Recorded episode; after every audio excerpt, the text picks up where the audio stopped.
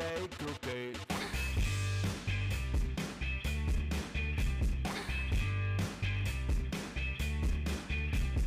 Det kan ikke gå galt.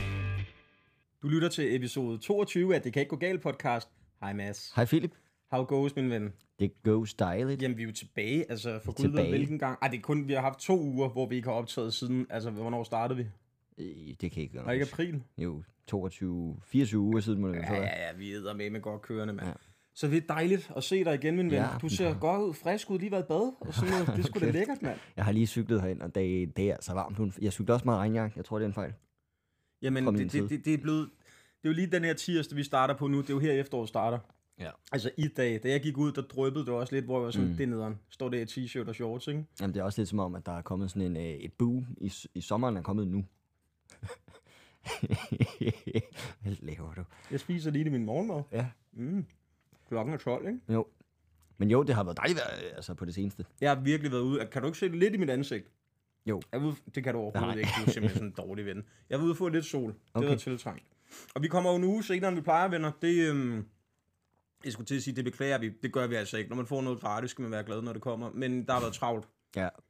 Der er virkelig gang i bæks lige for tiden, ikke? Og jeg starter salg lige om lidt. Du er stadig i salg. Og ja, der er kommet et rødt skilt på din turplan, så jeg. Ja, der er sgu udsolgt i Copenhagen. Jeg har ikke sådan en, hvor jeg lige kan trykke på en knap, og så starter der en klapsalve, men du får den her, Mads. Åh, tak. Det er det klapsalven. Ja, hvis du har en, så ved det du det. Det er mig, der boller. Og det er det klapsalven. Fedt. Jamen tak, det er dejligt. Det er super nice. Der er også kommet lidt gang i nogle af de andre byer. Aarhus og Torstrup kan det være, man skal begynde at løbe lidt stærkt. Det er fedt. Alle, der bor i Odense og Aalborg. Jeg bryder mig ikke om jer, mand. Jeg sagde det, men Aalborg, den er altid hård ved mig også, når jeg skal sælge billetter deroppe. Ja, men jeg kan faktisk godt huske, at vi aflyste Aalborg sidste gang, jeg var på tur, fordi at... Jamen, vi nedgraderede på min sidste tur til en mindre sal, og så måtte vi nedgradere til en endnu mindre sal på grund af billetsalg. Aalborg, de er nære i midten deroppe, venner, jeg er ked af at sige det. Men det er fedt, Mads. En udsolgt. Er det ikke lækkert at se det på sin turplan, at der er et skilt, hvor der bare står, beklager, I kan ikke komme ind? Det er mega lækkert, og det har jo virket med lidt reklame og lidt gang i noget TikTok. Ja, jo, altså, det er gået stærkt. Altså, i søndag aften, ikke? Ja.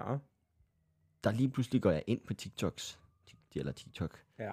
Og der har jeg lige pludselig fået 1000 følgere i løbet af dagen. Så nu ligger jeg på sådan en god 25.000.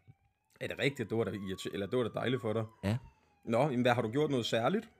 Jeg tror bare, jeg begyndte at uploade lidt, og så fik jeg en trailer smidt ind til showet. Nå, okay. Som er sådan fra dengang jeg startede frem til nu-agtigt trailer. Og den har fået, mange visninger. Men det var da godt, Mads. Ja, så du lige og ja, jamen, du nærmer dig 30, kan jeg se. Jeg har cirka 50 followers for at nå op på 30.000, og ved du, hvordan vi fejrer det? Nej, med vente på, at vi kommer op på 40, og så sker der sådan. Ja, med en lille pøllehorn. Jamen, det var fordi, du ved, så smiler inde i 7-Eleven til mig. Ellers andet. Nå, men for helvede, så stik mig den pølleshorn. Så giv mig 10 pølleshorn. Skal det være Excel? Kig på mit tøj, mand. Hvad tror du? Ja, selvfølgelig. Ja, men ja, det er skide dejligt, at der er blevet udsolgt. Det er godt, men hvad har du lavet siden sidst? Jeg har blandt andet været over en tur forbi Odense. I Odense, gode gamle Hans Christian Andersens Odense. Gode gamle Odense, der fik jeg lov til at komme på open mic og simpelthen få hele andet sæt for mig selv. Nå, så var det? Så jeg kunne tage showet, og det var, det var godt, men det var sådan lidt mærkeligt publikum. Må jeg spørge, hvor mange, vi behøver ikke sige, hvor det var, men hvor mange var der? Fordi jeg har hørt, det går lidt bob-bob. Der har maks været 20 stykker, og der var et meget fuldt søskendepar, egentlig søde nok, men de var... I vejen. De var for fulde til at forstå det, den brugte jeg lidt tid på, ikke? Og så var der nogen nede bagved, som... Jeg snakkede med nogle af de andre komikere, de sagde, jamen de havde været der før, de er sådan lidt underlige. Så jeg ved ikke, hvor meget jeg kunne regne med deres grin. De grinede og hyggede sig og sådan noget, men det er bare sådan, jeg ved ikke, du kender det der, hvor det er sådan... Ja, griner du, fordi det er sådan, er godt nok til at tage med et show, eller griner du, fordi du bare griner rigtig meget? Det er også til, når du ser, der sidder 20 mennesker, så ser du, der er nogen, der er fulde, der er støjende, og så får du også at vide, og så er dem derovre, de er også det noget. Så har du 15 mennesker, du kan regne med den aften, ikke? Ja. Jacob Taarnhøj på inden mig, og han... hvordan var han? Han brugte lige lidt tid på at samle folk. Det er han så god til. Han gjorde det faktisk på en rigtig god måde. Han gik op. Man kunne tydeligt se frustrationen i hans blik ved, at det er også fordi, der er 20 mennesker, der er ikke særlig mange, og de har sat sig over alt i lokalets bredt. Fuldstændig... Men det er spillestedsfejl. Se at få dem samlet derinde. Det er ikke publikumsfejl. Du vil også... Hvis vi to går i biografen, ikke? skal se en film, så vil vi heller ikke sætte os den, hvor de andre sad. Vi vil også finde et sted, hvor vi kunne sidde lidt for os selv. Vi gør det også i bussen. Starter jo ikke bare med at fylde op 2 og 2, men finder jo et sted, der er ledigt for sig selv. Ja, helt sikkert. Men der går Jacob Taarnhøj altså lige op og siger til hende, den fulde søskende, nu vælger du en sang, og så synger jeg den, mens alle andre, de rykker sig op. Spaldt hun så tequila, og den der... Så tror jeg, han brugte 2 minutter på at stå. Tequila. Og så rykkede folk sig frem. Og det blev, okay, det tog 50 minutter, så jeg tænker, det passer sgu meget godt med en time, når vi når showet. Der er lige nogle ting med, hvordan fanden jeg skal få det til at hænge sammen, og de ting, jeg gerne vil sige med showet, hvordan jeg får det sagt. Der skal bindes nogle ender sammen, ja. Men det ser lovende ud, og det ser godt ud, og jeg synes faktisk, man skulle tage at købe en billet. Og hvis man gerne vil se, hvordan du øver, og jeg øver, så kan man jo kigge forbi Christiania Comedy Klub den 21. september. Torsdag. I næste uge. Ja. Hvor vi kører sgu lige et sæt hver. Sådan 50 minutter hver, ikke? Ja, jeg ved ikke, hvor langt du er med de. Altså mit bliver jo formentlig meget, eller det showet kommer til at være i sin fulde længde. Jeg kommer også til at have meget med, som er i showet, det er helt sikkert. Og hvis I tænker, jeg ved ikke lige, hvor god jeg er ude på Christiania Comedy Klub, hvordan er der der? Lad os sige det sådan, der er ikke som sådan en rygepolitik. Jeg tror, politikken er, hvis du har, så giver du, og så er det sådan, det er. Ja. Men så skal I bare glæde jer, venner. Jeg har i øvrigt fået sat op, og jeg skal nok høre lidt mere om med dit show der, Mads, men det var bare lige til vores lyttere. Jeg har talt med dem, der står for min turné, og den 29. september, altså 2 dage inden mit billetsalg officielt starter, der kan man faktisk godt gå ind på min hjemmeside, og så finde billetlinks, der virker. Så det, der styrer på til jer, det var sådan en lille gave. Da jeg snakkede med min turmanager, der var han sådan, Philip, folk har jo ikke penge den 29. Og så sagde, du kender slet ikke mit publikum, mand. De har som minimum forældre, de kan spørge, så der er ikke noget af det her. Ja. Så det vil jeg bare lige sige til jer, venner, hvis I har gået og tænkt på det. Hvornår går det i salg? Det går jo officielt i salg første. Der bliver plakater det hele lanceret, men I kan kigge ind på hjemmesiden fra den 29. Så der er nemlig styr på det. Men du fik så testet 50 minutter. Hvordan i forhold til, er der rød tråd i dit show? Er der et eller andet historie i, eller er det, nu kører vi bare på med god stand-up? Altså historien er jo sådan lidt, at jeg er gået all in på at lave stand-up i en sådan lidt mærkelig... Altså det er jo lidt anderledes karrierevalg, ikke? Jo. Og sådan gør det mod alle forventninger. Men også skøn karrierevalg. Altså jeg sidder og spiser et eksempeltoren en tirsdag klokken 12:15, ikke? Ja. Det kan godt lade sig gøre. Præcis. Det er sådan lidt historien. Den røde tråd er der sådan cirka til lige nu 25 minutter ind i showet. Derfra er det bare en masse sjove historier. Jeg skal lige have fundet ud af, hvordan fanden jeg binder med. For det er nogle af de bedste historier, der ikke hænger sammen med resten af showet. Er det nødvendigt, at... vil du gerne have rød tråd igennem meget af showet? Altså sådan, så det har en helhed? Eller tænker du, at det egentlig fint nok, en rød tråd bare har nogle pointer i dele af showet, og så kører du på med stand-up? Det er også fint nok, men det skal ligesom sådan, så det er i hvert fald til slut... kan blive samlet op, ikke? Og sådan er det ikke lige nu. Men jeg snakkede lidt med Rasmus Olsen, dygtig komiker, om han før har lavet sådan noget med dramaturgi og med røde tråde og sammenhæng af jokes og show. Og han kunne godt være interesseret i at hjælpe mig lidt med det. Så det håber jeg. Han er også dygtig, han har været manusforfatter og hovedforfatter på Dybbadet og sådan noget, ikke? Jo, så jeg tror altså nok, det skal blive skide godt der. Det er jeg ikke i tvivl om, men jeg glæder mig til at se det ude på staden. Hvem er jeg skulle på først? Det har vi slet ikke snakket om. Hvad har du lyst til? Jeg ved ikke, om du trives lidt. Jeg tror faktisk, jeg er på først. Nå. Jeg kan... fordi jeg ved, hvis jeg går på i andet sæt, og er der helt første sæt også, så er jeg altså lidt døsy. Så du går efter dit sæt, og så lader du... Nej, det gør jeg ikke, men jeg vil sige så, når jeg så kommer op på scenen, så vil jeg være sådan lidt døsy. Jeg kommer også... Ja, jeg har nok været... lidt mere skæv i mit liv, end du har, selvom det godt nok er lang tid siden nu. Der var lige en enkelt her i sommer, men det er lige meget. Okay, du åbner. Men så går du ikke, så skal du så love mig ting. Du må altså ikke gå langt over tid. Fordi jeg skal også lige have et publikum, som ikke er faldet i søvn, ikke? Jeg tænker, det kommer til at tage de der 50. Ja, vi går begge to efter 50. Selv hvis vi har lidt mere, så går vi lige efter 50, ikke? Jo. Godt. Jamen, det er kun fordi, at du kender det selv. Altså, hvis man går op til et uoplagt publikum, det er de i øvrigt rigtig sjældent på Christiania Comedy Club, men et publikum, som har været... Hallo, man. Bare været op og køre, ikke? Dem skal man også lige være på. Jeg tænker, vi får Dennis, den gode Dennis, dernede til lige at sætte dem i gang, ikke? Jo. Han laver lige sine 5 minutters Dennis, han er poetry slammer og volddygtig til det. Altså virkelig sådan, hvor man står som komiker og tænker, okay, det jeg laver er jo ikke kunst. Altså det han laver er kunst, ikke? Ja, det er ganske imponerende. Han er fandme dygtig. Nå, men det er godt, og så har du ellers været lidt på open mics? Det har jeg faktisk lavet en del ting siden sidst, vil jeg sige. Det var også 2 uger siden, jeg har set dig, og jeg har savnet dig. Der er blevet spillet 2 fodboldkampe siden sidst, i Fremad Valby. Og hvor mange mål er vi på? For min side af er det, ja, bare for din side. Er det stadig 0. Så jeg spillede 3 kampe nu i sæsonen, ja. Men du er også kun angriber. Ja, ja. Men altså i anden kamp, der møder vi jo nok en af de dårligste hold, vi nogensinde spillede mod, og taber 3-0. Er det rigtigt? Ja, det var skidt. Og så søndag, den her må jeg spørge, hvordan ved du, at det er det dårligste hold, I har spillet imod, hvis I taber 3-0? Ja, fordi de kunne ingenting. Jeg har aldrig set noget. At de kunne score 3 mål? Eller var det selvmål, I lavede? Nej, men det var fejl. Store fejl, og generelt bare, der var ingenting, der hang sammen. Det var pivhamrende ringe. Og det tror jeg, alle var enige om på holdet. Vi rejser så søndag ude i Fældeparken, spiller mod Østerbro. IF, tror jeg, det hedder. Ej, dem hedder jeg også. Ja, ja. Hvor at... der vinder vi 4-0. Nå. Ja. Hvor mange mål fik du? Nå, nej. Ja. 0. Det er lidt irriterende. Lægger du op til nogen? Jamen, der sker jo det, at jeg har problemer med at score i den her kamp. Jeg er fandme tæt på mange gange. Det nej-lytter. Ja. Vores anden angriber, han har på det her tidspunkt scoret 2 mål. Vi er inde i anden halvleg. Så pludselig dumper der en bold ned til mig foran målet. Jeg losser til den. Den har retning lige mod krogen, ikke? Altså, den var 100% gået ind. Så står vores store, fede anden angriber, der allerede har scoret 2 mål i vejen, rammer den, og så går den ind.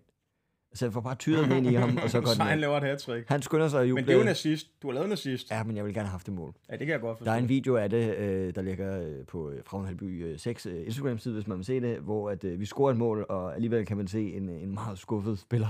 Ej, er du sådan en Ronaldo-pæk-hoved? Det var mig, der skulle lave mål. Nej, men jeg tror, jeg råber nej, da den går ind i kassen.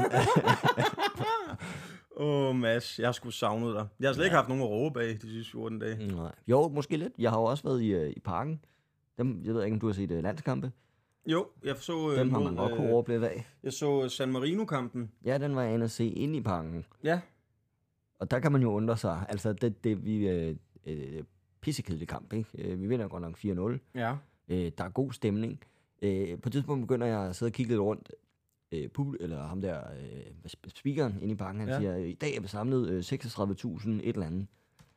Og der kan man bare godt undre sig, at altså, jeg ved, en af de gode pladser inde i banken, den koster 900 kroner. Det er cirka 36.000, der er købt for 900 kroner for at gå ind og se San Marino spille. Men det, de har gjort, det er jo San Marino. Jeg har problemer med at sælge billetter til 130 kroner. Ja, jeg ved det godt. Men du skal heller ikke tæve det dårligste landshold i verden. Det er jo det, folk er kommet ind for. De er kommet ind for at se Danmarks klasket hold 8-0. Og det kunne de så heller ikke finde ud af. Nej, præcis. Altså, de vinder 4-0, jo, men det gjorde, var det Slovakiet også mod dem, eller et eller andet Slovenien gangen efter. Altså, det var ikke, fordi det var imponerende overhovedet. Nej, det var godt nok ringe. Og så vandt de lige 1-0, på det, jeg så som et lidt drop af, hvad hedder han, Radecki, eller hvad den hedder, ham Radecki. Der, den finske målmand. Ja, det var godt nok i Finland, ikke? En kedelig kamp. Jeg så så ikke den kamp, jeg så bare et highlight. Jeg var inde og se stand-up. Nå, hvad var du inde og se? Inde og se Mark Normand. Det har jeg hørt meget om. Ja. Var det godt? Nej. Der er sådan lidt forskellige meninger. Nej, jamen, komikeren er god, men han var ikke god den aften. Nej, det var sådan lidt open mic-agtigt, har jeg hørt for ham.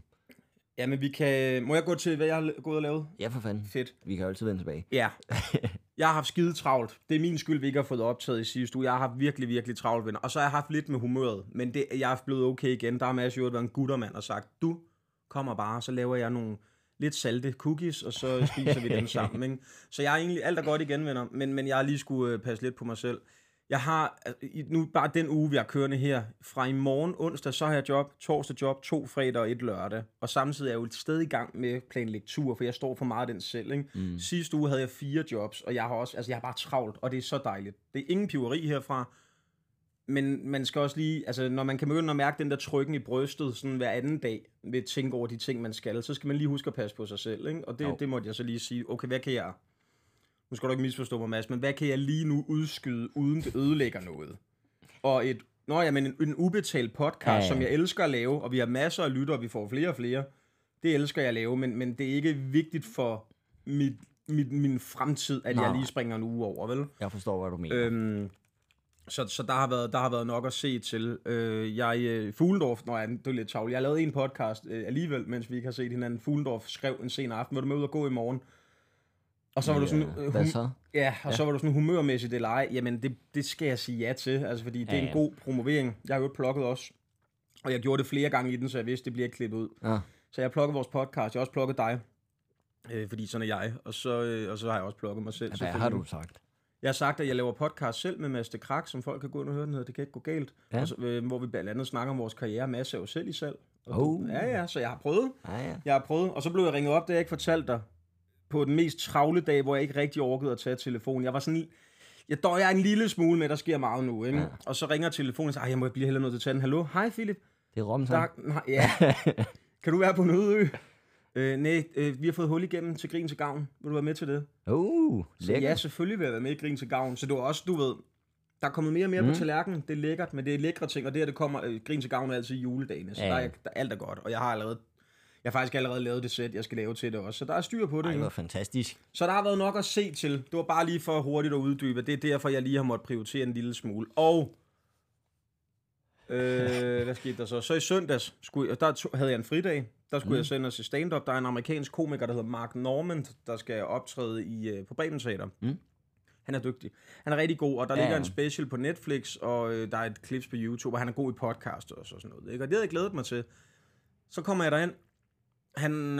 Jeg har Simon Væver med som min plus one. Jeg er made guy connected, så jeg er selvfølgelig inviteret op og sidde i logen. I ved det. Og så sidder vi og glæder os, og nej, hvad skal der ske nu? Vi er ude og spise, inden at spise en snitsel, der var på størrelse med et lokumsbræt. Jeg er helt proppet, ikke? Og skal egentlig skide lidt i løbet af hele showet. Men det er lige meget. Og så går han så opvarmer på, jeg kan ikke huske, hvad han hedder, men han var sådan okay og fin. Ja. Jamen faktisk tit, når amerikanske komikere skal i vedlytter, når de tager opvarmer med rundt på world tours. Ja, så er de dårlige. Ja, og ja, lidt. De, i hvert fald, de holder ikke niveau med det danske stand-up-miljø. Det vil jeg lægge penge på any day, men grunden til, at de ikke er det, det er faktisk fordi, at de amerikanske komikere, de vil hellere have en god ven med rundt. Jeg kan godt lidt forstå det. Hvis jeg skulle rejse verden rundt, så ville jeg da gerne have dig med i stedet for en god... så ville jeg da hellere have godt selskab med, trods alt, end at se en komiker, jeg egentlig ikke rigtig bryder mig om, stå og være god i 10 minutter før mig. Ikke? Ja. Nå, men han var på i lidt over kvarters tid, tror jeg, den opvarmer, hvor jeg tænkte, det er alligevel lang opvarmerspot. Men han var så også en engelsk opvarmer, så okay, nogle gange har de flere med. Ikke? Så går Mark Normand på. Stort brøl, og folk er glade, og det er fedt at se. Jamen, jeg var også sådan, hey, nice, jeg har lige set dig på YouTube, fedt nok, ikke? Og så ligger han en seddel på sin skammel, og jeg tænker, jamen det er tit, at amerikanske udlandske komikere, de har lige sådan 5 nye minutter med, som de arbejder på løbende på turnéen, eller noter, de har gjort sig om Danmark og sådan noget. Han havde også lidt med om Danmark. Så starter han med at sige, hey, jeg har jo lige lagt en ny special ud på Netflix, så jeg har ikke som sådan noget færdigt materiale. Men jeg har en masse idéer. Ja. Og der sad jeg og tænkte, grineren, Mark. Jeg er glad for, at jeg er inviteret. Du så skører, mand. Grineren. Nu kommer der godt show, ikke? Og altså det største klapsalve, han fik, det var, at han tog en tår en Faxe Kondi, og så siger han, this is nice. Og så kigger han på den. Faxe Kondi. Og så begynder hele salen at klappe. Altså hele dumme remoulade Danmark. Så siger han sikkert noget om den lille havform, lidt af Daisy. Altså, det var sådan... Han havde 50 minutter, vil jeg gætte på, som var løse idéer. Altså, han var henne efter hver bid. Så var han henne lige at læse på sine noter og stod sådan og kiggede. Nej, don't clap for that, folks. It's okay. Ja. Så den der ryger også ud og sådan noget. Det var sådan, altså, det var en open mic. Det var en open mic i 50 minutter med Mark Normand. Der, hvor han så var bedst, der kunne man kunne godt se, at nogle af idéerne var øde 40 jo, altså sådan noget, ikke? Men der kunne man også se, okay, men han er fandme også god, hvis det er en løs idé, så er han satme god til at vride det sjove ud af den, ikke? Ja. Det var han med nogle af dem. Han slutter med 12 minutters impro med publikum, men impro som, hey, hvad sker der ellers herover? Ja. Så råber folk, vi brænder Koranen. Nå, okay, så fik han lidt sjov ud af det, hvad ellers? Ubåd. Og så er det sådan noget Kim Wahl noget til tilbage, men han tænker jo på den der ubåd med de der milliardærer, så der går han lidt galt af publikum. Altså, og til sidst, altså, det ender med, at han sådan bare nærmest går af. Han får lidt okay grin, sådan semi-klapsalve. Well, that's all, folks. Thank you, thank you, thank you. Og man stod bare bagefter og tænkte, jeg er glad for, at jeg ikke lagde. Jeg tror, det var 400 kroner, at folk har betalt for at se en open mic. Der var jeg så glad for, at jeg bare var på listen, ikke? Fordi jeg havde været skuffet. Det havde jeg altså. Jeg er ikke i tvivl om, at når det, han havde med, er blevet skrevet tight, så er det fucking stærkt. Men jeg synes, der er et eller andet forkert i at rejse verden rundt på en open mic. Ja, det kan være, det er godt, når du når slutningen af turen. Ja, måske ikke. Men, og jeg ved godt, han så siger, jamen det er, fordi jeg lige har solgt det til Netflix, så jeg kan jo ikke bare lave det samme show, der har ligget på Netflix i, en måned eller et eller andet. Det har han jo lidt ret i. Men der er altså et eller andet professionalisme inde i mig, der slår ind og siger, men så udskyd din tur. Ja. Altså så udskyder du, vær ærlig og sige, vi kommer til rygvinder, for der er ikke noget show lige nu. Ja. Så giv det et halvt år, altså gør et eller andet. Jeg ved godt, det havde været dyrt, men der er 100%, der var næsten udsolgt inde på Bremen, ikke? Af de 600 mennesker, der er helt sikkert nogen, der tænker, ja, det her betaler jeg ikke 400 kroner for en gang til. Nej. Og altså, det kommer jeg da heller ikke til næste gang, og sige, det, jeg betaler, altså nej. Så, så det var... det var en skuffelse. Ja, det var det sgu. Det var lidt ærgerligt. Ærgerligt. Ja. I aften skal jeg så noget helt andet. Jeg glæder mig til, jeg skal til koncert, Mads. Philip, der aldrig går til koncerter, medmindre han optræder på festivalen, skal til koncert. Jeg skal ind og se Blink 182. Du ved slet ikke, hvem det er, vel? Nej. Har du set American Pie-filmene? Ja. Det er nærmest... Nogle af dem i hvert fald. Okay, men det der garage-rock, som der sådan spiller i American Pie, det er stort set dem, der har leveret rigtig mange af de sange i hvert fald, og den type musik. All the small things. Du vil aner slet ikke, hvad der kommer der noget kode, der bliver sagsøgt for 20 millioner, fordi det lyder for godt. Nej, men dem skal jeg ind og høre i aften. Det glæder jeg mig virkelig meget til, for dem har jeg virkelig dyrket meget. Det var altså dengang, jeg var på din alder, en ung fnøs, der hørte jeg også sådan noget der, ikke? Hvem skal du med? En bekendt. En kvinde. Nå, okay. Som jeg skal have med ind og høre koncerten. Hyggeligt. Ja, jeg glæder mig. Det bliver fedt. Og så er det ellers bare... Altså, jeg har lige tanket bilen i dag, fordi at den turbussen, den skal bare rundt nu, ikke? I morgen Aarhus, så Frederikshavn, så Helsingør, så Kolding. Altså, jeg skal bare rundt i landet nu, ikke? Det lød meget som om du sagde Søren Kolding. ja, så skal jeg til Søren Kolding. Ja. Nej, så Kolding. Jamen, jeg skal meget rundt. Der var en jyde, der har været klog og udnyttede mig. Ikke fysisk, men det er lidt alligevel på en måde-agtigt, ikke? Fordi at, jeg holder jo foredrag også, og to af de gange, jeg er ude de næste 5 gange her, det er blandt andet foredrag. Det var 45 minutter, 50 minutter eller sådan noget, ikke? Ja. Og hvis man hyrer mig til stand-up, det kender du også, så er det jo en halv time. Ja. Så hyrer han mig sgu til foredraget. Jeg tænker, skide godt. Så finder jeg ud af, at dem, jeg skal holde foredrag for, det er jo altså henvendt til unge mennesker for det meste, ikke? Ja, jo. Det er 20 voksne i et firma. Nej. Så går jeg sådan en googler firma og siger, hvad fanden vil han med et foredrag omkring at turde stole på sig selv og turde snakke med folk om sine problemer og sådan noget, som foredrag meget handler om. Så ringer jeg ham op og siger, hvad fanden, er det fordi, du har mange unge praktikanter? Nej, vi har en studerende, men ellers må jeg spørge, hvad fanden du har tænkt dig? Nå, ja, men altså hvis du heller, altså, og så ender vi med, at det egentlig bare bliver fortrinsvis stand-up, så tror jeg måske lidt, han har tænkt, altså, hvis vi køber ham, fordi det koster stort set det samme foredraget i 45 minutter, og stand-up i 30, ikke?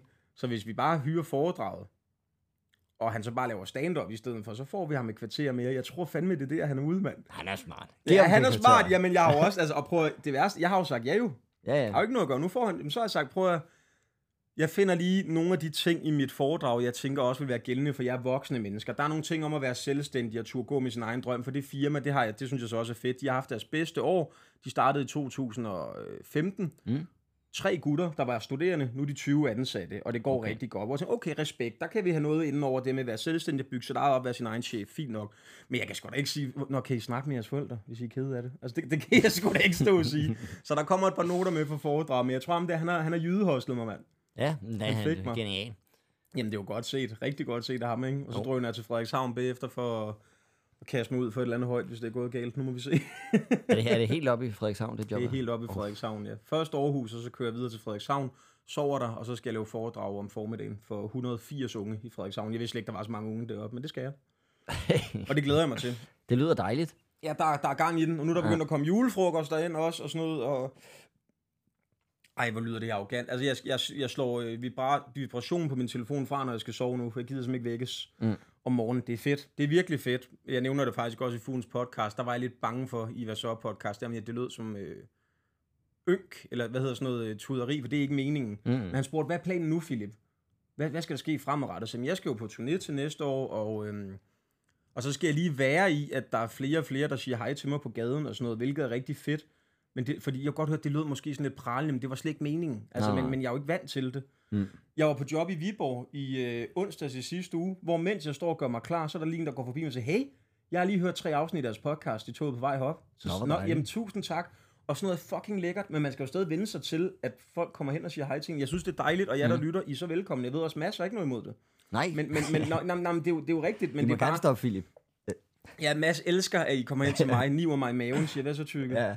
Nu siger jeg lige, hvis nogen af jer gør det, I får sådan en flad, mand. I får sådan en på låget, hvis I gør det. Nej, men det skal man jo lige, man skal jo lige være i det, ja. Altså et eller andet sted, og folk begynder at hilse på en, og sådan noget, ikke? Jeg var noget at træne i går i fitnesscenter, hvor der også lige en, der går forbi og siger, du er sjov. Jeg siger, nå, tusind tak, mens jeg står og kampsveder, fordi jeg er gået rundt med sådan nogle barbells, og gået rundt og lavet nogle øvelser med dem, ikke? Ja, man skal lige finde ud af, hvordan man reagerer i det der. Jeg kan huske, jeg gik jo, da jeg havde min første storhedstid, eller hvad fanden man siger, ikke? Ja, ja, vi venter på den næste, men den kommer lige lidt, Mads. Jeg fik jo mit første one-man-show, og så et DM-klip, der gik sådan rimelig meget viral på YouTube i sådan noget 2017. Var det med din mor? Ja, og så lavede jeg one-man-show lige bagefter, ikke? Mm. De blev sgu set sådan noget 5.700.000 gange, ikke? Det er meget, mand. Ja. Så der blev jeg stoppet rigtig meget. Især var jeg på Roskilde Festival, min første Roskilde Festival. Og det er en fed debut på Roskilde, ikke? Jo, du blev genkendt lige så meget som musiker, man. Jeg blev stoppet altså rigtig meget, samtidig med, at jeg skulle finde ud af, hvordan man var på Roskilde Festival, og jeg var fuld og sådan noget. Det er sådan noget, man lige skal finde ud af. Og du skulle så vente dig til det i en ret ung alder. Jeg er jo godt nok 31, 32 her til november, ikke? Men jeg er jo også meget indelukket, altså, så jeg er jo også meget privat, og så jeg skal bare lige også selv finde ud af, hvordan er jeg i, at nogen mærker, som da jeg skulle ud af S-toget, da jeg mødtes, der stod lige sådan 8 gutter, som jeg ved sgu ikke, om de pjekkede eller hvad de gjorde, som vinkede til mig fra den ene vogn. Og så vinker jeg jo bare igen, ikke? Og så, de var søde, der var ikke noget der, men det skal jeg finde min plads i, at nu er der nogen, der lægger mærke til, at man findes på den måde, ikke? For jeg har jo bare altid lavet stand-up, fordi jeg synes, det er sjovt for folk til at grine. Det er ikke, fordi jeg går og tænker, jeg vil bare være kendt for enhver pris. Nej. Og jeg siger heller ikke, jeg er kendt. Jeg siger bare, at flere finder ud af, at vi findes. Ja. Og det er dejligt. Det er og jo, det er så fedt. Vi kan jo se, lytterne, der bliver ved at være flere og flere. Det er fandme folk lækkert, har jo, altså det virker som om, der er nogen, der simpelthen har været helt deprimeret, fordi at vi lige har sprunget en uge over. Jeg er blevet skrevet til, er I okay? Og sådan noget, hvor var sådan, ja, vi er okay. Eller jeg er sådan lidt bob, men vi er egentlig okay. Jeg synes, det har været meget blandet. Der er nogen, der har skrevet sådan, så lytter jeg til det gamle afsnit, eller så håber jeg, der kommer et ekstra langt afsnit næste gang. Og så er der nogen, der har skrevet, hvad fanden sker der, mand? Hvor fanden er afsnit 22 henne? Det er tirsdag, kom oven. Jeg svarer jo spørgsmål på TikTok en gang mellem om karriere og sådan noget. Så er der ingen skrive, hvad må vi høre, hvorfor der ikke er et nyt afsnit? Ja, der må jeg bare lige, jamen, som du også sagde. Fordi du giver 0 kroner. Ja, det er gratis. Så er der ikke, og det er ikke, jamen igen, vi elsker jer, det er slet ikke det. Men man bliver også, altså man kan jo ikke forælde, hvad sker der for den her gratis ting, jeg plejer at få? Ja. Nej, jamen den kommer, når den kommer, ikke også? Ja. Men når det er så sagt, vi går klart efter, at jeg kunne godt tænke mig, at der ikke er flere pauser nu. Altså sådan en uger, vi springer over året ud. Men hvis det sker, så sker det. Altså det kan jo være, at du får et job en tirsdag formiddag. Det kan være, at jeg gør, og så resten af ugen er booket ud. Sådan er det. Men altså, det er ikke planen, kan vi sige. Nej, vi kører på. Vi er der siddet. Vi har også lige jammet på, inden vi startede optageren op i dag, hvad emnet skulle være. Det er et godt emne. Det er Mads, der har det med. Jeg teaser bare, for det bliver godt. Ja. Men det kommer til at være skide godt, men jeg har kraftedet med travlt for tiden, og jeg elsker jer for det derude, skal I vide. Jeg har steget 2.500 følgere på Instagram på en måned også, og sådan noget. Jeg er oppe og snu. Jeg er snart oppe på 9.000 følgere. Altså, hold da kæft, hva'? Jeg skal lige vende mig til det. Skal du snart lave reklame for et eller andet... Jamen, om en halv måned, så går min tur i salg. Altså, det er derfor, altså, der sker meget i mit lille drengehoved ude fra Svendstrup på Vestjylland. Ja. Altså, jeg vil jo bare gerne stå for folk til at grine, så nu skal jeg jo lige være med hele vejen selv, ikke? Skønt. Jeg er så glad for det. Nå, Mads. Må jeg komme med en historie så? Ja, det kunne jeg faktisk godt. Nu siger du har haft travlt med altså jobs og sådan noget. Med livet, du? Jamen, jeg har også været på job. Hvorhenne, Mads? Fortæl mig alt. Jeg har haft mig en af de mest forfærdelige jobs, jeg tror, jeg nogensinde kommer til at have. Jeg håber det, i hvert fald. Er det rigtigt? Ja, for satan en omgang. Jeg blev ringet op lørdag, tror jeg det er. Ja, lørdag. Ja. Af min booker. Ja. Meget sur. Siger, jeg har lige haft en kunde i røret og spørger, hvor fanden du er henne? Og jeg står nede på badebroen. Nej. Jo, hvor jeg skulle bade, lige der, hvor jeg bor. Og så siger jeg, det har jeg sgu ikke hørt noget om. Hvad mener du og sådan noget? Så siger jeg, jamen altså, du skal være i Helsingør nu. Og så siger jeg sådan, jeg kan godt tage til Helsingør nu, men jeg har ikke hørt noget om det der. Det viser så, at der er noget fejl i noget kommunikation. Han lå den hos dig så? Nej, det gjorde den ikke. Det var godt. Den lå hos bookeren, men det, hvor jeg skulle optræde, de siger, det er fint, bare skynd dig afsted med ham, og så venter vi på ham. Det var sådan et større selskab, der skulle spise en masse mad i løbet af aftenen. Så de spiser bare videre, kan man sige, ikke? Ja. Jeg har ikke lige nogen bil hjemme, så jeg kommer i en taxa op mod Helsingør. Hold kæft, man. Tager du en taxa fra, hvad er det, du på Sydhavnen eller sådan noget? Jamen, nu var det jo ikke min skyld, så den ligger jo et andet sted. Nå, den regning er sendt videre? Ja. Godt, min dreng. Du skal ikke finde dig en skid, Mads. Nej, det gør jeg heller ikke. Og så kommer jeg op til det her job i Helsingør, og det er noget, der hedder Conventum. Jeg ved ikke, om du nogensinde har været der. Det er, Conventum, er det sådan noget religiøst? Nej, det er sådan en kæmpe... Conventum er et kæmpe konferencecenter. Nå, for fanden, okay. Og der kommer ind, der kan jeg se på sådan en lille sal, der er i lobbyen, at der står, at der er 2 selskaber i dag. Der er Statsministeriet, og der er et andet selskab, der ikke de står navn på. Det er sgu da mættepigen, mand. Og jeg tænker til at starte med, hold da kæft, jeg skal ind og optræde for statsministeren. Jeg skal så optræde for det andet. Det er jeg glad for. Hvis du havde været dårlig der, så tror jeg, hun havde aflivet hele vores fag. Ja, jeg var ikke dårlig der. Det var nogle andre. Men det kommer vi til. Jeg kommer ind, møder min kontaktperson, han er egentlig sød og flink, og siger sådan, altså er det okay, altså du skulle egentlig have været på mellem forret og hovedret, men er det ikke okay, at du kommer på efter hovedret, for nu er vi ligesom gået i gang? Jeg siger, jo, selvfølgelig, jeg kommer en time for sent, tag det roligt, vi gør det ligesom I vil have det. Det var hverken hans skyld eller din skyld, vi står bare 2 mennesker og tænker, det var noget pis, timingsmæssigt, men nu får vi det til. Men han har ingen hard feelings omkring det, godt. Så jeg venter, og jeg får så lov til, der pisseflot deroppe i Helsingør, ikke? Mm. Der er vand og det hele, og der er sådan en kok, der render og laver mad der, hvor jeg er, og siger sådan, vil du ikke have det her? Så får jeg lidt af forretten der, det er røget karmuslinger, nam. Og så får jeg også lidt hovedret, det er beef Wellington, nam. Okay, det havde jeg også taget en taxa for det der. Ja, det smager fucking godt det hele, ikke? Jeg tænker, hold kæft, det bliver skønt det her, ikke? Der er bare styr på det. Så er det ved at være tid, Mads de Krak, han skal på. Så siger ham der, for jeg lige spurgt, for jeg har ikke fået noget at vide om firmaet, så siger jeg til ham, kontaktpersonen, hvad er det egentlig for nogen? Så siger han, jamen vi hedder Deka, og ja, nu siger jeg bare firmanavnet, fordi vi var nogle pk-hoveder. Vi hedder Deka, og vi er sådan et tømmerfirma. Ja. Så tænker jeg, dem har man jo hørt noget om, men der har været god stemning, jeg har ikke lagt mærke til, at der er nogle red flags. Man har hørt noget om det optræde for tømmerfirmaer. Der er en DJ, der også skal spille i løbet af aftenen, og siger til mig, han har lagt mærke til, at der sidder altså en derinde, der er lidt fuld. Jeg skal lige være med nu. Hvad tid på dagen er vi? Vi er sådan omkring kl. 8 nu. 8 aften? Ja. Og de har været der en del timer nu? De har været sådan noget kl. 4, ikke? Ja, skide godt. Jeg kommer ind, og jeg når ikke engang sige noget. Jeg siger bare, hej det godt, eller sådan et eller andet. Og det er åbenbart bare, altså jeg bliver præsenteret og siger det er bare et spørgsmål, der giver fri snak blandt publikum. De bruger ind med det ene og det andet. Kigger over, hvordan hvad Ronny har det godt. Ja. Det går helt amok, og jeg forsøger sådan at lukke dem ned, kommer op, stiller mig foran, og de snakker bare, ikke? Og jeg sådan får brudt igennem, begynder at snakke, forklarer dem ligesom rigtig fint, de byder ind, det er super hyggeligt, altså prøv virkelig at have min happy face på, ikke? Skal vi ikke sige, at jeg stiller nogle spørgsmål undervejs, og så kan I byde ind der? Ellers så bare lad mig snakke. Og jeg snakker, jeg laver min bedste bid til at starte med, at tænke, de skal kraftede mig hen nu, hvis det her det skal i gang, ikke? Da jeg er 2 minutter inde, der kan jeg bare se, at der er 3 op forreste bord, der er absolut for, det skal ikke være sjovt, de sidder på deres telefon. Der er et par lige foran mig, der sidder og snakker, ganske forstyrrende. Alt er pisseirriterende. Jeg tænker, okay, de her, de skal bare have sådan noget, lige på hårdt, de skal svines lidt til. Det er sådan noget, de synes er sjovt. Ja, de skal drilles lidt. Ja, så får jeg spurgt lidt ind til en, og så pludselig begynder der sådan et eller andet med, at de snakker om Tissemand. Altså henover bordene snakker de bare om Henrik Tissemand. Og det bliver sådan noget, nå okay, ja, men det var ikke lige det, jeg mente. Men de synes, det er skide sjovt at snakke om Henrik Tissemand. Og han har vist den til sidste julefrokost og pisser lort. Åh, Gud. Jeg siger, okay, men det vil vi ikke se nu. Jeg går videre, ikke? Det får jeg ikke lov til. Der begynder sådan en klapsalve nede bagfra, og et kampråb, der hedder Henrik. De vil gerne alle sammen se Henrik Tissemand. Og jeg når lige at få sagt, for jeg kan se på ham, der Henrik, han er lige ved at rejse op og vise sin fucking Tissemand. Nej, han har allerede lynet ned. Ja. Vi sagde til ham, Henrik, på alles vegne og på mine vegne, jeg gider fucking ikke sige en Tissemand.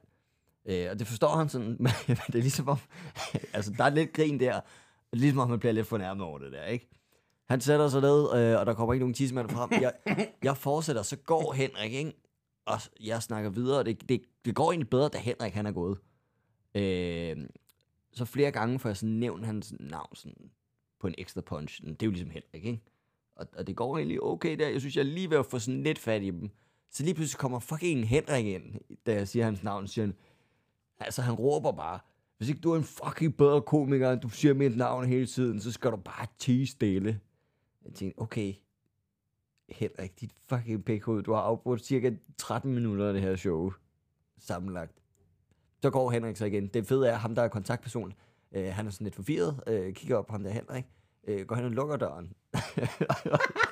og lukker ham bare ud. Det her, det er det, vi plejer at gøre med Henrik. Så lukker vi bare døren, når han er gået. Ja. Og der får jeg faktisk et stort grin, fordi jeg siger, hold da op, det er sådan lidt Voldemort-agtigt. Manden, man ikke må sige navn. Og der er folk sådan, det var sgu da meget sjovt sagt. Ja, ja. Og så får jeg lavet, jeg siger til dem, prøv at høre, nu laver jeg de sidste 10 minutter, og jeg laver det, som jeg vil lave det på et gymnasiejob. Det kommer til at være noget med noget tissemand. Fordi det jeg tror jeg er bedst her. Mm. Og det virkede sådan nogenlunde, ikke? Mm. Og jeg går ud derfra, og jeg tænker, hold kæft. Hvor mange var de? De var 40, tror jeg, ikke? Ja, så du havde mikrofoner også og sådan noget. Ja. Tømrere og så deres koner.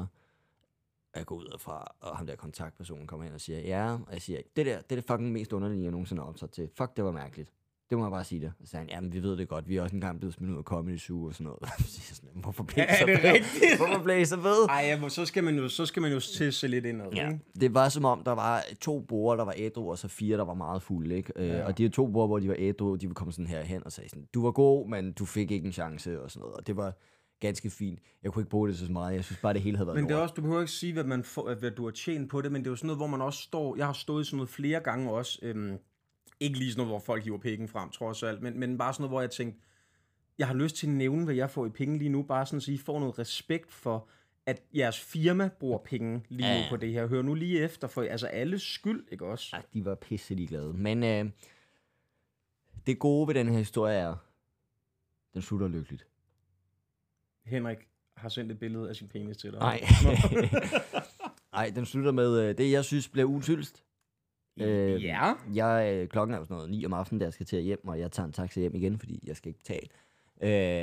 Og der kommer en taxachauffør, som er sådan, altså, han kommer, og så siger han, halløjsa, og jeg er sådan, okay, du er allerede en frisk taxachauffør, det plejer de ikke sige. Ja, og du er sådan, Marker, jeg har ikke brug for det her, jeg skal hjem.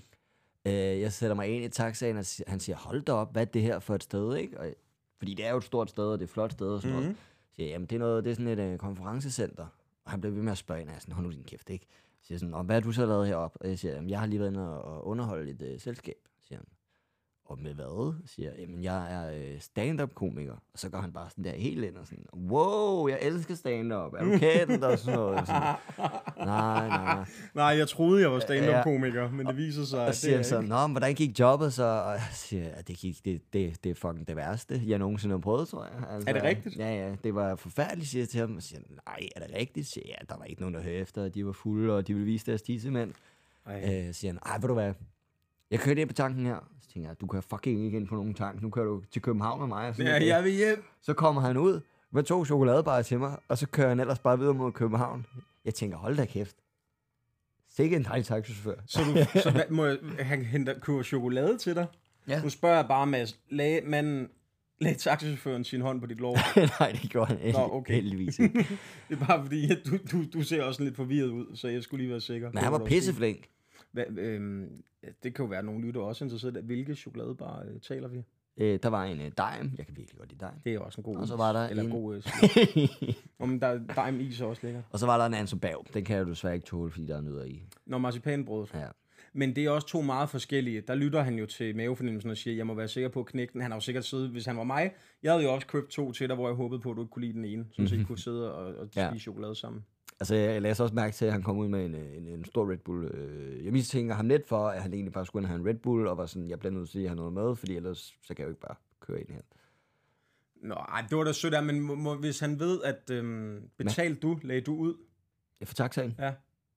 Ja. Ja, nå, okay, det kunne godt være, at der findes jo nogle ordninger, hvor at, han ved, at jeg får fuld løn, altså du ved, den er betalt gennem et firma, en firmaordning eller et eller andet, ikke?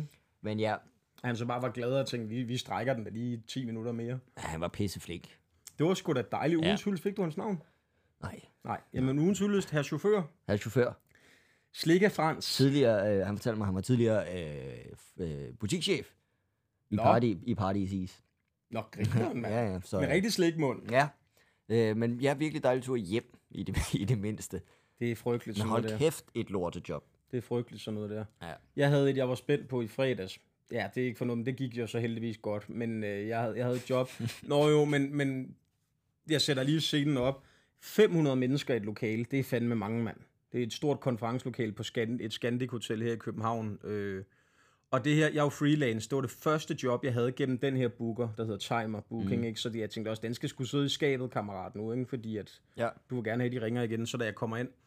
så har de faktisk været søde og bygge en ekstra scene til mig på dansegulvet, sådan så jeg er tættere på publikum. Ja. Og så nå, sødt af dem. Genial. Så spørger jeg sådan, hvad er lys? Ja, det kan vi ikke gøre noget ved. Nå, okay, super. Så dem, og de sidder langt ned. Der er altså langt ned, når der sidder 500 mennesker ved rundbord, ikke? Og de sidder måske, det ved jeg sgu ikke, 8 per bord eller sådan noget, så er der altså langt ned til de bagerste, ikke? Oh. Så jeg kan godt se, de kommer ikke til at kunne se noget, der minder om mimik. Mm. De kommer heller ikke til at kunne se, altså, særlig meget, egentlig vel. Det gik heldigvis godt, men de var søde. Det var sådan lidt, det gik godt uden for medicinalindustrien. De havde, ja, det er ikke en dårlig bedst at være i, tror jeg. De har pist mange penge. Ja, det tror jeg også, de har. Det var heller ikke dumt betalt, men jeg vil sige, da jeg kom ud backstage, ikke, der er verden, altså det er det vildeste backstage, jeg har haft i forhold til snacks. Nå.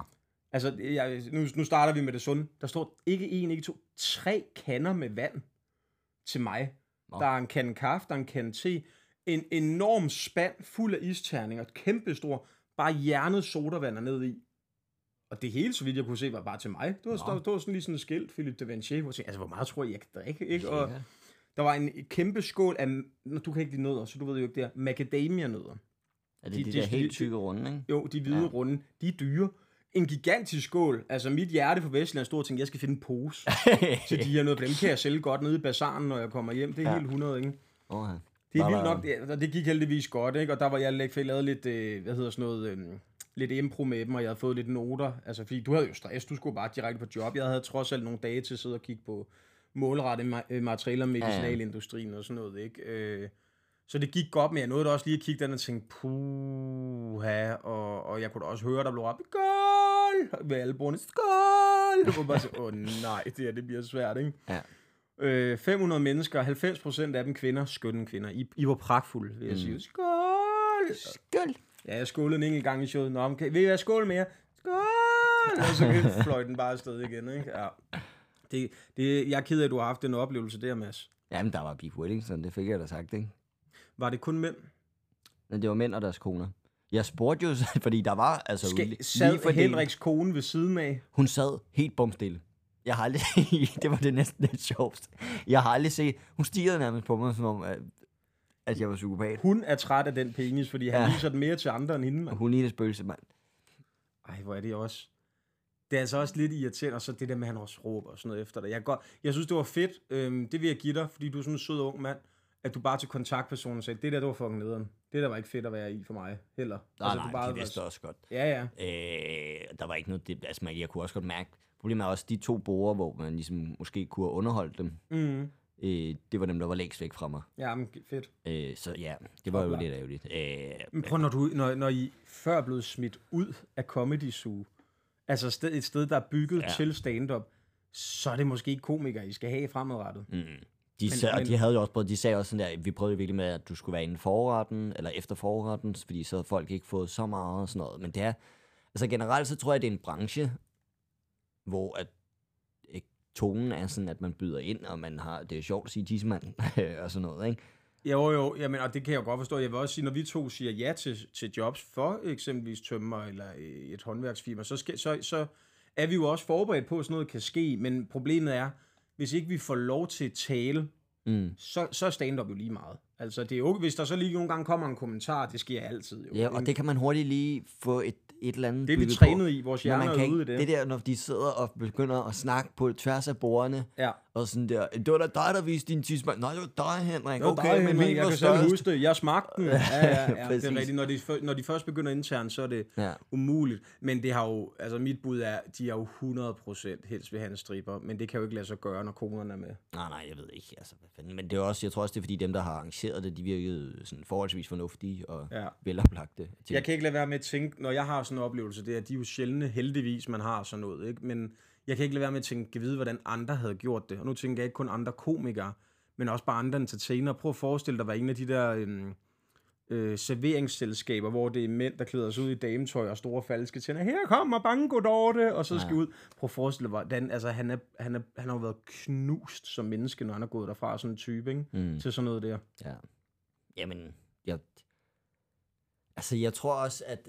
Nej, jeg tror fandme ikke, der var mange, der var kommet virkelig godt igennem det der. Jeg tror, det havde hjulpet, hvis det var en eller anden, de synes hjemmefra var virkelig kendt og sjovt. Altså, hvis det havde været Anders Madsen, der Mick, var kommet. Han havde ikke stået under de samme forhold som mig. Fordi som sagt, der var et bord, der bare sådan der fra starten af havde besluttet sig for, at det skal ikke være sjovt.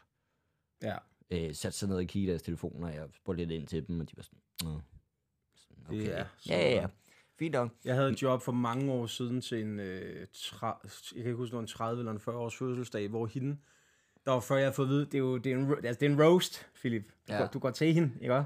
Du må love, at du går til hende. Du skal ind og roaste ham. Ja, jeg går ind og giver hende. Jamen, det var en kvinde, så jeg giver hende gas. Bare rolig, mand. Så har jeg fået en masse noter. Og for hver ting, jeg sådan drillede hende lidt, og det var ikke hårdt. Altså, jeg kunne ikke sige, du er en rigtig luder. Altså, det var bare sådan noget, at hun engang skulle slå med en økse, altså hugge et stykke træ over, så ramte hun forkert, og faktisk fik ramt sig selv i foden med øksen. Du ved, sådan nogle lidt skøre ting, jeg ved, jamen altså, håndværker, det er du ikke. Altså, en økse, den kan jo være svær, ved jeg. Og så i stedet for at grine lidt af det, så kiggede hun bare vredt rundt i lokalet, og det, hun gjorde med sådan en, men fuck har fortalt ham det. Og det blev hun bare ved med for hver ting. Hun blev bare mere og mere vred, og jeg kunne se det, så var der sådan noget med, hun havde bakket med trailer, og det havde hun fået forbud mod nu i familien, for nu hun kørte ind i noget hver gang, hun skulle bakke med trailer. Så jeg prøvede at lave sådan nogle jokes, men jeg har parkeret langt væk, så hvis du har fået en trailer i gave, så skal du bare ud og øve dig, alt er godt. Altså prøv at lave noget sjovt, jeg synes, det er jo en sød roast, ikke? Det er jo en sød stikpille. Kiggede hun bare vredt hen på hende, der havde præsenteret mig, hendes kusine, eller hvad det var, sådan, hvorfor siger du det? Hvorfor fortalte hun det? Og jeg stod bare og tænkte, og publikum turde ikke grine. Jeg kunne se, de grinede sådan ved bordene rundt om hende, sådan, men ikke højt. Fordi de ved bare, at hun var rasende. Der havde de hyret, apropos sådan lidt anderledes, en for sjov fotograf, der skulle gå rundt og tage billeder, men være lidt skør imens, ikke? Så går han hen ved siden af mig, helt oppe i hovedet på mig, men sådan ved siden, altså står ved siden af mig, og så tager han sådan et billede med kæmpe blitz. Og han er jo for sjov fotograf. Jeg havde fået at vide, at jeg havde hils på ham inden, ikke? Så siger han, at han er lidt mærkelig, ham der, var. Altså, bare for kaldet, ikke? Så siger hende der forslag, ja, han er i hvert fald ikke sjov. Så hun bare, altså om ham fotograf, og han går stedet ind i lokalet, og jeg kunne bare se, den ramte ham bare, den der, ikke? Han er i hvert fald ikke sjov. Og jeg stod sådan og tænkte, altså dame, du er eddermame os nederen og optræde for. Man har jo lyst til at slutte showet med at sige, du er med på, at de her mennesker er her ikke, fordi de har lyst. De er, fordi de føler, at de skal, fordi de er familie med dig, ikke? Det var bare for at sige, når man står i sådan noget som komiker, så er det rigtig svært at komme ud af det. Hvis publikum har, eller det person, det handler om, har sat sig for, jeg kommer ikke til at grine. Nej. Så kan du stå med pikken fremme, du kan lave verdens bedste joke i verden, det kan være så ligegyldigt, ikke? Ja. Så er der ikke noget at gøre. Mads, jeg har fået en idé, som jeg lige plukker med dig nu, eller spørger dig om nu, hedder det, inden vi går til lytterhistorierne. Det er fordi, jeg har en idé om, vi måske får lidt flere historier, hvis vi kommer med næste uges emne, inden vi går til dette uges emne, for jeg tror, der er ret mange, som vælger at trykke sluk. Ja, så det kan det godt være. Så snart vi siger, det var det for den sidste lytterhistorie, så skulle vi måske prøve lige at tease for den nu, og så kører vi denne uges emne. Ja. Det er fordi, at i næste uge, venner, I har jo hørt på mine dårlige undskyldninger for, hvorfor vi har sprunget en uge over nu. Men hvad fanden har I lavet af gode og dårlige undskyldninger? Jeg vil sige, det er nok de dårlige, vi skal høre, ikke? De dårlige forklaringer på, hvorfor noget ikke er blevet. Ja, altså jeg vil sige, jeg har jo altid været en ekspert i... altså man kan jo godt lave en god, dårlig undskyldning. Ja. Man kan sagtens... man kan sagtens bruge lang tid på at lave den perfekte, dårlige undskyldning. Jeg har tit brugt lige så lang tid på at lave... en god, dårlig undskyldning, som at gøre det, jeg egentlig bare skulle have gjort. Du har brugt de 8 timer på at arbejde. Ja, præcis. Ja. Jeg har fået 12 igennem hele gymnasiet, hvis jeg havde brugt lige så lang tid på mine på stile og afleveringer. Ja. End, på den skriftlige undskyldning. End på det, ja, lige præcis. Så send jeres dårlige undskyldninger, som I har brugt. Det kan være, I har en go-to. Den er altid god. Farmor kan sgu altid have fødselsdage. Men det kan også være, I en enkelt gang tænkt, det her slap jeg alligevel afsted med på den her. Ikke? Ja. Og det må også gerne være andres. Skriv til os inde på vores Instagram-side. Det kan ikke gå galt. Hvis ikke I følger den, venner, så hop lige ind, fordi i forhold til, hvor mange der er jer, der er så gode til at lytte, vi lægger rigtig sjældent noget op derinde, så det er ikke, fordi I bliver spammet. Bare hop ind og følg os på Instagram, del jeres historier med os. I må godt sende dem på, talebesked, men vi foretrækker altså på tekst, fordi det er lidt nemmere i forhold til Instagram. Det er ikke altid, vi kan få lov at afspille dem, når vi sidder her i studiet, vel? Og så er der nogle af jer, der er så søde, også til dem, vi skal til lige om lidt, der handler om skole-hjem-samtaler. Der skriver, jeg er ordblind, men jeg prøver så godt, jeg kan. Det skal I vide, vi prøver også så godt, vi kan at læse det op, venner. Så det skal I altså ikke tage af. I er skide søde, I vil være med. Så kom ind og del jeres historie med, jeres dårlige undskyldninger, I er sluppet afsted med, eller jeres go-tos.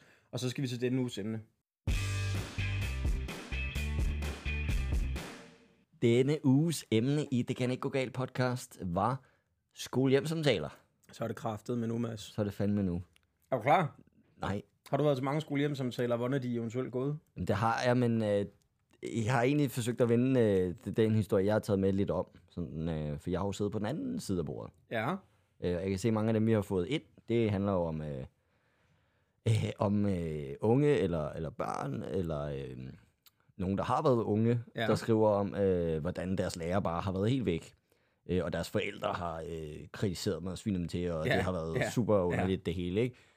Og det er også fint nok, det er også sjovt. Jeg må også bare sige, som lærer nogle gange, kan det være, eller som vikar, eller hvad fanden, det kan være svært at forklare en forældre, at ens barn ikke er så god, som forældrene tror. Ah, ja, man bliver nødt til at være ærlig og sige, jamen prøv at vinde. Altså, ja, han er bare ikke god til det der. Nej. Og det har jeg prøvet en del gange, der var... Vi havde på et tidspunkt en elev, en barn i SFO'en der, som ikke var skidegod. Han skulle formentlig slet ikke gå i skole, og han var bare rigtig usympatisk. Og uden at sige navne og sådan noget, det gider vi ikke, men og du skal ikke nogen skolenavn, men alder, gammel er han der. Der går han i 0.1. Ja, okay, så han er ikke helt klar til faktisk at komme op på skolen. Nej, han skal slet ikke gå i skole, han skal et andet sted hen, det vil vi gerne. Og vi vil gerne have ham udredt, fordi han fejler helt sikkert noget, og det er jo egentlig synd for ham. Vi bliver nødt til at forklare forældrene, at han faktisk er direkte usympatisk. Det var fandme en svær samtale at have. At han var usympatisk? Jamen, altså, han stjal for de andre elever og bankede dem. Og... Er det rigtigt? Ja. Altså simpelthen tædede dem, altså fysisk vold? Ja, ja. Han var det hele. Det er faktisk ikke den, jeg har med. Jeg har en... men den er der den også. Den var ellers voldspændende. Nå, ja, ja, okay. Der er på et tidspunkt, da jeg arbejdede i SFO'en, ja, der arbejdede jeg jo... i det, der hed Træeren. Det er fedt at få den fra det her perspektiv, fra den anden side af bordet. Ja, der arbejdede jeg i det, der hed Træeren. Det er ikke en sjov historie, det her, skal jeg lige sige. Og det er ikke det samme som at være i toeren? Nej, det er jeg var i Træeren, og det var jo på en stue med vores 3. klasser. Ja. 3 klasser, 3 voksne. Vi har en klasse, den klasse, jeg er tilknyttet mest, hvor der er lidt problemer. Der er en dreng, der har nogle temperamentsproblemer, og har haft det siden day one. Han startede i skole. Mm.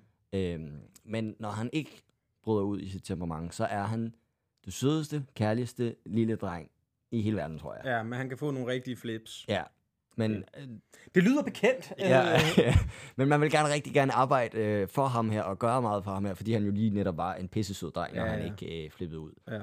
De andre i klassen havde jo sådan lidt fundet ud af, at man kan godt bare give den her dreng skylden, fordi... Det er tit ham, der er problemet. Ja, ja. Der er på et tidspunkt, da de går i 1. klasse, hvor de sidder til sådan et rundkredsmøde og snakker om nogle problemer, der har været i klassen, hvor at alle peger på ham, at jamen, det var ham, der startede. Det var hans skyld. Og så lige pludselig så siger læreren, altså, nu spørger jeg bare lige om noget. I ved godt, at han slet ikke er her i dag. Det havde de ikke lagt mærke til. Ej, og så havde de bare givet ham skylden. Så der blev man ligesom også opmærksom på, okay, det er ikke altid hans skyld. Men rigtig mange af drengene inde i den her klasse, de vidste lige præcis, hvordan man skulle trick hans temperament, og hvordan man skulle få det til at ligne, at det var hans skyld. Ja. Der er på et tidspunkt, hvor vi er på arbejde om eftermiddagen nede i Træeren. Træeren er delt op i 2 rum. Der er sådan et spillerum med Playstation og bordtennisbord, mega hyggeligt. Og så er der sådan et andet kreativt rum med tegninger og alt muligt. Ikke? Mm. Jeg er inde i det kreative rum, og der sidder mine kollegaer inde i spillerummet. Lige pludselig kommer der sådan en lidt buttet, jeg kan godt høre, der er noget tumult inde ved siden af, men der kommer sådan lidt buttet dreng fra A-klassen ind. Han lyder hyggelig. Ja, han er mega sød. Han holder jeg med. Og siger, Mads, jeg siger, ja, du bliver nødt til at komme. Jeg siger, hvad er det, Conrad? Og nu fik jeg sagt, nej, hvad er det, Conrad? Han siger, jamen, der er slåskamp. Jeg tænker, nej, der er jo, mine kollegaer er jo derinde. Jamen, det er sgu ham. Og jeg kommer ind og kigger sådan der, og så han står sådan ligesom og holder den ene af de her drenge væk, mens den anden, der har det her temperament, han sådan slår ud efter ham. Jeg tænker, nå pis, jeg skal lige hen og fat i ham der, ikke? Ja. Da han så slår ud 2. gang, der vælter han ned på jorden. Den anden dreng, som jeg kan lige så godt sige, det er ikke den dreng, jeg holder med i den her historie, vel? Ja. Han vælger så ret voldsomt, imens min kollega står og holder ham, tager sit store ben og tramper ham lige i ansigtet. Ej. Altså virkelig voldsomt, ikke? Flere gange? Nej, bare lige en rigtig hård gang, ikke? Ja. Han går helt omkuld, drengen med temperament, fuldstændig. Altså, jeg tænker en kort sekund, nå, døde han? Eller hvad fanden skete der? Fordi at jeg har altså fri om 10 minutter. Ja. Vi får ført ham, drengen, der har trampet ham i hovedet, væk, får ham den anden op, og han har bare altså sådan en skosål i ansigtet. Altså, man kan bare se aftrykket, ikke? Ret voldsomt. Altså virkelig voldsomt, ikke? Jeg forestiller mig, du havde sådan en tegnefilm, hvor Tom og Jerry blev kørt over en bil, og så kan man bare se dækaftrykket på dem. Nå. Og min kollega der, han er sådan der, det er noget lort. Og jeg siger, ja, det er sgu ikke så godt. Og så jeg havde penge på ham den anden. Så siger han så mange sådan, jeg er fri lige om lidt. Og så siger han, nå, ja, jamen, så står jeg der med det. Vi får ringet til vores leder nede i SFO, og hun er sådan der, der skal helt klart tages nogle større midler i brug her. Imens jeg har ind i røret, så kommer moren til hende, der har, eller til ham, der har trampet. Ja. Hun får... for historien. Hun får lederen i røret, ja. Og får at vide, at han er simpelthen bortvist i et par dage. Så er der det med den anden dreng, som man jo egentlig prøver at trøste og sådan noget, og det har været en voldsom oplevelse, ikke? Ja. I og med, der er sådan en politik, som er lidt mærkelig på skolen, i og med, at han er blevet, har været voldelig også, ja. Så skal han egentlig også sendes hjem. På en tænker. På en tænker. Ja, ja. Og den er, jeg prøver virkelig at kæmpe for det og sige sådan her, det er ikke fair. Det var slet ikke det samme, der blev gjort jo. Det kan godt være, han slået ud, men det er jo ikke mere, end hvad vi lige kan håndtere. Sådan noget. Jeg prøvede virkelig at kæmpe for det, der var ikke noget at gøre. Han skulle også hjem på en tænker. Da moren kommer, altså det skal jeg forklare hende, at hendes dreng sådan set er bortvist den dag, og han har faktisk blevet trampet i hovedet. Han er faktisk blevet udsat for grov vold. Ja, det er en af de mest, altså... Jeg var næsten ved at begynde at græde, ikke? Er det rigtigt? Jeg siger til hende, prøv at kom lige med ham, du skal ikke ind og se ham nu, som han ser ud lige nu, inden du lige får at vide, hvad fanden der er sket, ikke? Så siger jeg, jamen der har været den her episode, de drejer har det godt, han har været oppe og tås med ham her, og hun ved godt, de ikke er så gode venner, de to, og han er blevet trampet ret voldsomt i hovedet. Desværre er han blevet sendt hjem på en tænker, og hende og moren, hun prøver bare at græde det sammen, jeg står bare og siger, ja, det er desværre sådan reglerne er, og jeg blev bare ved med at sige, sådan, det er sådan reglerne er, fordi jeg kan jo ikke sige, det er også det, jeg ville have gjort. Altså, det var så skrækkeligt at det kan jeg godt forstå, mand. Ganske forfærdeligt. Ej, hvor nederen. Mm. Der havde jeg nok heller ikke kunne holde min kæft og sige, jeg tager ikke den samtale med moren. Mm. Den tager en af jer andre, for jeg er slet ikke enig i den her beslutning. Nej. Den kan jeg ikke bakke op om. Jeg tror, jeg fik pinpointet. Jeg tror godt, hun forstod. Det var ikke min beslutning. Jeg var jo også bare, som sagt, vikar. Og det vidste hun også godt. Men ja. Efter den episode, der blev moren ret glad for at komme til mig til gengæld og snakke om, hvordan det var gået. Du ser også godt ud med det. Ja, ja, og det var da rigtig dejligt at mærke. Problemet er lidt, at lillebroren starter i førskolen, da jeg er ved at slutte 3. klasserne. Og han har lige så meget temperament. Også det kærligste barn i hele verden. Han er sådan en miniversion, der er mega nuttet, men han har simpelthen også et temperament i den anden verden. Hold kæft, den efter kort tid, søde, men arme mor, mand. Efter kort tid, der bliver det sådan bestemt, at Torben, som er en stor mand nede i telefonen, ham er alle børnene sådan lidt bange for, men de kan også godt lide ham. Mm. Og Mads, de vagter på ham her, ikke? For de kan snakke til ham. Hold kæft, han lavede også meget ballade. Ja, han var på et tidspunkt inde i en rum med, hvor det sådan der... Altså, han slog ikke så meget, men han var mere sådan, han skulle ødelægge noget.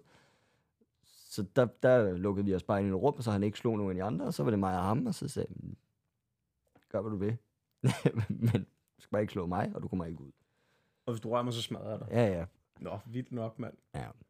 Men det er en af de mest færdige, tror jeg. Ja, men det kan jeg godt forstå. Den har ikke været sjov at være i. Nej. Og slet ikke for moren heller. Det må også være, altså din søn er blevet jokket i ansigtet, og nu skal han hjem. Ja. Fordi at han ikke kan finde ud af at tage frem med hovedet. Og det er virkelig voldsomt. Jeg tror aldrig, jeg glemmer den der stillhed, der var. Og så det der ansigt, der kommer op med en skosål i ansigtet. Nej, det kan jeg godt forstå. Det kan jeg sgu godt forstå. Nå. Har du været til skolehjem, som sagde, fordi du har skræmt nogen i ansigtet? Nej, ikke på grund af det. Jeg har jo aldrig været voldelig, faktisk. Jeg har været verbal voldelig. Ja. Okay, meget kort sidehistorie, men handler stadig om skole. Det får jeg også sagt i Fuglendorfs podcast, ikke? Og der går han så og skriver på sms, fordi fuglen, så han hører ikke rigtigt det hele. Så det var lidt svært at have en samtale med om nogle gange. Men der snakkede jeg om, at der var en, der drillede mig i folkeskolen. Ja. Jeg vil ikke kalde det mobning, for nu er jeg selv uddannet lærer. Jeg synes, der var der kunne skelnes lidt. Ja. Men dog i en grad, han stod altid og ventede nede ved cyklerne. Vi havde altid fri nærmest samtidig, pisse irriterende. Det lyder som noget rigtig gammelt... Ja, men det var sådan noget med at kommentere på min størrelse hver gang og sådan noget. Ja. Og det gjorde faktisk, at jeg... Og det var flere måneder. Jeg kom igennem det. Der var dage, så sagde han ikke noget. Mm. Der var man sådan helt, ej, hvor dejligt. Ja. Og så var der dage, hvor jeg bare skulle drilles. Ja. Og så kom der en periode, hvor jeg simpelthen begyndte at få ondt i maven, når jeg skulle hjem. Altså, kunne mærke... jeg har ikke noget mod at være i skole, men jeg har noget mod, når jeg skal hjem fra det lort, ikke? Og der var nogle dage i træk, hvor jeg sagde til de andre, vi fulgte jo nogle stykker altid, ikke? Nå, skal vi afsted, hvor jeg sådan, nej, jeg bliver sgu lige op og lave lektier, jeg vil gerne lige have det overstået. Altså bare simpelthen løg, fordi, og så lavede jeg så mine lektier deroppe, ikke? Men fordi jeg orkede simpelthen ikke at skulle se på ham der. Det lyder sådan helt Buster over i Køln Mortensen-agtigt, ikke? Så havde jeg en falsk arm, ikke? Og så fandt jeg min farfars tryllehat. Nej, men så... så var der bare en dag, det var også det, jeg fortæller i Fuglendorfs podcast, hvor jeg sagde, der gad jeg bare ikke mere, mand. Nu fik jeg simpelthen nok, at jeg skulle gå og tænke, hvorfor er det, at jeg er nervøs for at skulle ned til min fucking cykel, altså, ikke? Det gider jeg ikke. Og så skal lige sige, ham jeg havde det nok heller ikke nemt, ham der drillede mig. Jeg vidste i hvert fald en masse om ham, fordi snakken gik i Svendstrup og den lille by, og kom fra, og så nu har jeg sparet lidt op. Ja, du står ved ham og... Ja, og knaldede hans mor uden at ringe til hende igen for at bryde hele hans familie ned, ikke? Nej, så fik jeg bare nok, mand. Og så en dag gik jeg derned. Han stod der og... Philip, hey, hvad så? Og så nævnte han én ting. Lidt drill. Det var ikke engang særlig hårdt, men lidt drill. Og så fik han den bare. Og det var mens alle... Der var mange, der stod der, og jeg begyndte bare at svine ham til. Jeg vidste, han havde gået til talepædagog og sagde, gud, det var en sætning, jeg faktisk forstod det, du sagde der, mand. Jeg har ikke fattet en skid af, hvad du siger et halvt år, men du snakker også som en spasser, mand. Og jeg blev bare ved, og jeg blev ved, og jeg blev ved. Men jeg havde det sådan, ved du hvad, nu har jeg i flere måneder gået og ikke haft lyst til at skulle fucking tage hjem fra skole. Der er nogle dage, jeg ikke har overgået at skulle i skole på grund af dig. Altså, hvor gammel er du her? 6.-7. Åh, okay. Så nu kører jeg der bare fuldstændig over, mand. Og jeg blev ved. Og så nogle af hans forældre var blevet skilt, så jeg kræftede mig godt forstå, at dine forældre ikke er sammen mere. Det ville jeg heller ikke være, hvis jeg havde sådan en lorteunge som dig, mand. Jamen prøv at du skal lige forstå, det er det punkt, jeg når. Ja. Efter flere måneder, hvor jeg har jo ikke svaret igen. Nej. I flere måneder, så jeg har også flere gange sagt til ham, dude, lad mig lige være, mand. Jeg synes ikke, det er fedt. Ja. Og så sagde han måske noget i 2 dage, så var han der igen, ikke? Så bare sådan, prøv at, det hjælper ikke det her. Nu får du den bare. Ja. Jeg kørte ham så hårdt over det her. Og jeg begyndte at cykle, og jeg fulgte efter ham på cykel. Han havde en kammerat, der cyklede sådan, Philip, slap af, mand. Så siger jeg, fuck dig, mand. Fuck dig, og fuck din lorteven. For at gøre, at jeg hader at gå i skole lige nu. Jeg kørte, og jeg fulgte bare efter ham på cykel. Råbte bare efter ham, du er sådan en fucking klam taber, mand. Jeg kan godt forstå, at din bror, han altid går en buden om der i skolegården, for han gider heller ikke være i familie med dig. Jeg kørte bare på. Ja. Jeg kørte bare... Nå, jeg er ligeglad med at sige det her i podcasten, for det der, det var så fortjent, det han fik i hovedet. Så lige pludselig kan jeg se, han græder. Så tænkte jeg, det var dejligt. Nu ved han lige præcis, hvordan det føles, ikke at synes, det er særlig fedt at cykle hjem fra skole. Så vendte jeg min cykel om, cykle hjem, og så var der aldrig et problem med igen.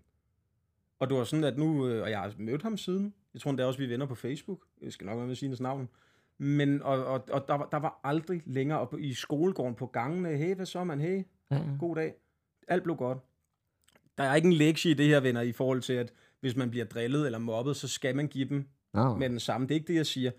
Jeg siger bare i forhold... Det var fordi, nu kommer jeg til at tænke på det i forhold til kontroverser og sådan noget i skolen, ikke? Hvor jeg bare tænkte, det der nåede jeg simpelthen min grænse. Men jeg er ikke voldelig. Jeg har aldrig slået på et menneske, så vidt jeg husker. Det kan godt være, at jeg engang har langt ingen hurtig flad, men jeg er aldrig sådan rigtigt, vel? Men der kunne jeg bare mærke, nu får jeg nok, og jeg ved, jeg er hurtig verbalt. Så bare prøv. Han prøvede jo også i starten. Det er til, fedt, nu kunne jeg endelig forstå, hvad du sagde. Du har også brugt mange år på at lære det, ikke? Og så sagde han et eller andet, så hold kæft, men det var næsten en hel sætning, fuck, hvor flot, og jeg blev bare ved. Jeg tænkte, jeg bliver ved nu, jeg bryder dig ned, fordi det er sådan, jeg har det nu på grund af dig. Det var en fed følelse. Ja. Altså, det var virkelig fedt, da jeg drejede ned ad Vinkelvej, nede i Svendstrup, og bare cyklede hjem. Bare kunne mærke, at det var så fedt, hans ven, som cyklede, som han var også lidt et p-kode. Man har jo mere et p-kode på den måde, han altid gik amok i skolegården til fodbold. Så hvis han blev taklet helt rent af en anden, ikke? Så kunne han finde på at flippe ud og ville slås med dem og sådan noget, fordi han bare ikke kunne tåle at tabe. Så med Philip slap af, så du lukker bare røven, man, ellers får du også en tur. Alle lukker bare røven, man, og ham der, han skal bare holde sin kæft. Ja. Det var virkelig, virkelig fedt. Så kom du til samtale, eller hvad? Så skulle vi til snak, ikke? Nej, det skulle vi overhovedet ikke, for ham der, han var faktisk sød efter. Nå. Han havde bare brug for at mærke, det du gør lige nu er så forkert, men nu kan du så selv mærke, hvor nederen det er. Ja. Jeg tror også, det var sådan noget, det var ikke kun at skælde ham ud, det var også noget, helt seriøst, Marker, sådan som du har det lige nu, det er sådan, jeg fucking har det hver dag på grund af dig. Og han tudede, altså det var sådan, læberne, de, og du ved, øjnene og sådan, og jeg blev bare ved, cyklede bare lige efter, og nogle gange, så tror jeg, der også lige skubbede til en cykel og sådan noget, bare, jeg er stadig, og jeg bliver ved, mand, indtil du fatter, sådan skal du ikke behandle mig. Ja. Det var fedt. Nå, sådan en lille hyggelig historie, nu har jeg haft 2 af de lidt alvorlige. Da jeg var yngre, ja. Jeg tror, vi går i sådan noget 1. og 2. klasse, ikke? Ja. Så det her, det er noget, min far fortalte mig. Jeg kan ikke huske det. så han er jo fra den gamle skole og tidligere landmand fra Vestjylland og sådan noget, ikke? Så kommer de ind, og de har, altså hele min skoletid har de altid fået at vide, Philip er en sød dreng, og han er sådan en, alle i klassen snakker med, og han er sådan en, der binder klassen lidt sammen, fordi at Philip er ligeglad med, om han skal lege med lidt mere nørdede, eller med pigerne, eller fodbolddrengene. Det er bare alt afhængigt af, hvad han har lyst til den dag. Så jeg var sådan en, der kunne lidt med alle, ikke? Så der er en ting. Nogle gange, så får Philip en idé om, at han skal underholde klassen, mens vi er i gang med noget andet. Ja. Så jeg har, og jeg kan ikke huske det her overhovedet, men så har jeg nogle gange åbenbart i de helt små klasser lige rejst mig op og sunget en sang. Altså, mens de andre var i gang med noget. Altså, mens læreren står sådan, æble, ja, det er jo med et æ. Den gang jeg drog afsted, så rejser Philip så bare op og synger, og der er min far så siddet i skole. Altså, så beder I ham vel for fanden om at klappe i. Så havde læreren sagt til ham, du var ret sødt. Nej, for vi har fundet ud af, altså hvis vi bare lader ham synge færdig, så er der sådan ro et par timer igen bagefter, før han gør noget andet. Der er bare sådan et kæmpe dampbarn, mand, der bare aldrig er blevet diagnostiseret og tænkte, jeg vil hellere synge sangen, jeg vil være her lige nu. Det kan også være, at du bare har været en god hjælp for læreren. Der har været sådan lidt uro og lidt støj i klassen, og hun har tænkt, kan du ikke rejse dig op, Philip, på syngesang? Jeg aner det ikke, jeg kan slet ikke huske det, men min far fortalte mig, jeg tænker, at min far har slet ikke fantasi til at digte den der som en røverhistorie. Så det er åbenbart sådan noget, jeg åbenbart har gjort. Så har jeg set et eller andet linje 3, så rejser jeg lige op, så laver for jeg er en fri fugl og færdig, og så står læreren bare sådan, hvad fanden foregår der nede bagerst i klassen nu, ikke? Hvor sjovt. Jeg synes, det var en meget sød historie. Ja. Og så har det bare altid været den klassiske, altså. Han snakker for meget, men han er sød, og han kan godt finde ud af sine ting. Ja. Og han er en god kammerat, altså. Det skal siges, nu ved jeg ikke, venner, jeg kommer måske til at fremstå lidt nederen, lytter, i forhold til, hvordan jeg fortalte den historie med ham, der var efter mig. Men det er bare for at sige, der nogle gange, når man opfører sig ordentligt, det kender du selv med, at man når bare et punkt, hvor man tænker, jeg gider altså ikke bare skulle gå og smile længere, når jeg ikke føler, at det sådan det skal være. Ja. Jeg kan huske, da jeg gik på HHX, ikke? Mm-hmm. Så kommer vi til lytterhistorierne bagefter, men der var der en jeg gik i klasse med, en kvinde, som, eller pige, fandme sig ung dame, som i en længere periode ikke var der, simpelthen ikke var i skole, og hun var ikke rigtig en del af klassen, var sådan lidt, nogen holdt hende lidt udenfor, var lidt, hvad jeg følte, ikke? Og så skrev jeg en besked til hende, jeg kendte hende heller ikke rigtig personligt, jeg sendte hende en sms, eller på Facebook, et eller andet, hey, det er lang tid siden, vi har set dig i klassen, er du okay? Ja. Og hun skrev, ja, men det var hun, og hun kom snart igen. Og så dagen efter kom vores, hvad hedder sådan noget, dem på gymnasierne, man vejleder, hvad hedder sådan noget, studievejleder. Ja, det. Dem der, man sådan lige henvender sig til, hvis noget driller med studiet, ikke? Kom så ind i klassen i en pause og sagde, hey, jeg har lige talt med sådan og sådan. Hun var rigtig glad for, at du skrev til hende, Philip, og sådan noget. Så nå, men det er godt. Så da hun går ud, så siger en af drengene i klassen, nej, så har man sådan en rigtig lille fling, så vendte jeg om og siger, nej, jeg prøver bare at sørge for, at dem du ikke er en nar over for at stedet har lyst til at være i skole. Jeg kunne godt, altså jeg har altid været lidt sådan en der, Mads, hvis jeg føler noget uretfærdigt, så gør jeg alt, hvad jeg kan for at stoppe det. Nogle gange ender jeg så bare selv med at blive lige så ond som dem der. Det synes jeg, man skal. Man skal med at passe godt på hinanden. Du er sådan lidt fight the evils. Ja, jeg fight fire with fire. Jeg er lidt Robin Hood, hvor jeg bare selv gerne vil have penge og gå på soklor. Ja. Skal vi komme til lytterhistorien? Ja. Hvad hedder det? Vil du ikke lægge ud? Eller skal jeg gøre det? Hvis du lige har en på dig, så... Hvor mange vil du have, mand? Det har jeg ikke lige et øjeblik. Det er jo fordi, nu, når der er gået 14 dage, venner, så skal vi jo lige frem til dem. En her. Du fyrer den af. En hurtig historie til skolehjemsamtaler. Yes. Dette er dog mere en børnehavehjemsamtale. Mm-hmm. Min mor og jeg skulle til en børnehavehjemsamtale, hvor pædagogerne siger til min mor, de mener, jeg har problemer med min finmotorik, da jeg ikke kan lave perleplader. Hvor til min mor svarer, at min motorik ikke fejler noget. Jeg gider sgu da bare ikke lave perleplader. God dag, hilsen Simon. Jamen, det er jo fedt. Ja. Men det var, og der er noget med finmotorikken. Nu vil jeg så også sige, det kan altså også være, at han sidder og ryster. Sådan, han, når hver gang han ligger en perle, så ender den over på sidekammeratens plade. Eller ikke? Men der er der noget rigtigt i, at jamen, nej, han synes bare, perleplader er røvsyge. Ja. Det gider han da ikke. Men det skal vi jo lave her i børnehaven. Det er altså også det der med at sige, han har nok lidt ADD eller ADHD. Nej, han er en dreng på 8. Han har kronet i røven. Man giver ham en bold. Altså det kan jeg da huske, det ved jeg ikke, om man gør mere, men det var da en ting med nogle af dem, der jeg gik i skole, der sådan havde lidt ekstra krudt i røven, så sådan noget, hvad marker, nu siger jeg bare et navn, Rasmus for eksempel, ikke? Har du lige brug for at løbe en gang rundt om skolen? Ja, det havde vi da en, der altså, når vi havde håndarbejde, så Rasmus rendte lige rundt og løb en gang rundt om skolen, så gjorde han det, så var han sgu nogenlunde kølet ned igen, ikke? Nå, jeg har en her også. Ja, kom med den. Den er her. nok den mest high-five-agtige oplevelse, jeg har prøvet, altså i hvert fald, da jeg var mindre.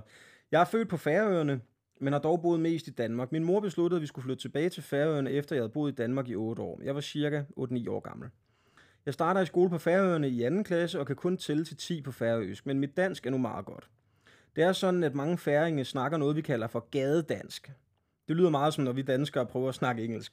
Men her kommer så det, jeg kom til samtale for. Min lærer sagde nogle helt simple ord i danskundervisningen, som ikke blev udtalt korrekt, som jeg rettede hende i. Hvor hun blev lettere fornærmet, for hun var jo egentlig læreren. Jeg kom ked af det hjem til min mor, for det var altså rigtigt. Så min mor flod nærmest fastnettelefonen, ja lige præcis, og ringede til skolen, for nu skulle vi fandme til samtale. Det var den fedeste oplevelse, min mor satte dem på plads. Tusind tak for historien. Det er fedt, mand. Ja. Men igen, altså, der er jo, det er helt sikkert rigtigt, det der, men der er jo bare det der med, altså nogle gange, det der, altså, ja, jeg ved ikke, hvordan jeg skal sige det, forældre, altså, lige skal fortælle, hvorfor deres barn helt sikkert ikke har gjort noget forkert. Ja, men der er også nogle gange, hvor man siger, altså, hvor blind, jeg tror, den der lyder faktisk rigtig nok, det der lyder bare lidt som en lærer, der fandme ikke vil rettes af et barn, ikke? Ja. Men det er rigtig nok, nogle gange er der nogle forældre, jeg har jo selv uddannet skolelærer, hvor man også har kigget på dem og tænkt, altså, du er bare blind jo. Mm. Du er bare blind, du, fordi du er det mest upartiske menneske i verden jo. Ja. Du er klart, ikke? Nå, hvad er den næste? Den har du? Jeg har en her. Jeg kan ikke lide ham. Kan jeg allerede mærke. Han skriver, hey, Philip og company. Hej, ven. Vil gerne være anonym. Jamen, ved du, det får du lov til. Alle mine bedste venner, de må være lige det, de vil. Men har 2 gode historier fra skolehjemsamtaler. Som company nu vil læse højt for jer. Ja, den ene var fra omkring 5. klasse. Det skal lige siges, jeg er mega ordblind. Så betyder... Nå, han kunne ikke stave til Mads. Der er stumt det i, venner. Ja. Så betyder, at jeg havde rigeligt at gøre med bare at prøve at følge med i engelsk som fremmedsprog. Sprog, som betyder, jeg hverken havde energi eller lyst til at gøre mig særlig umage i tysk. Dette var begge mine forældre helt afklaret med, og var enige med mig i, at jeg ikke behøvede at fokusere på tysk. Da jeg så er til den her skolehjemsamtale med min dansk- og matematiklærer, efter de får snakket færdigt om deres respektive fag, har de en seddel med noter fra de andre lærere. Så kigger min matematiklærer på sit ark, hun var typen, der skulle have været på pension for en 10 år siden, og siger, at det ikke er gået vildt godt i tysk. Hun får givet mig en klap på skulderen og siger... med belærende tone, at jeg jo bare kan flytte til Tyskland, når jeg er færdig med skolen, for at blive bedre til sproget, hvorefter min far siger, lidt kort for hovedet, at det kommer jeg ikke til, bare for at blive bedre til sproget. Anden historie er... Men det der må jeg kommentere, det er også så bedstemoragtig en ting at sige, eller bedstefagtig. Ja, så kan du flytte derned og blive bedre. Altså, hvem fanden gider rejse bare for at lære tysk? Man skal da have nogle oplevelser. Det er sådan en rigtig belærende bedstemor-ting at sige, ikke? Jeg vil også sige, altså, du har ikke gjort dig umage med tysk, fordi du er ordblind. Bare rolig, Marker. Det er meget få, der har gjort så meget umage med tysk. Prøv nu, jeg havde spansk på A-niveau i 3 år. Jeg kan ikke engang sige en sætning.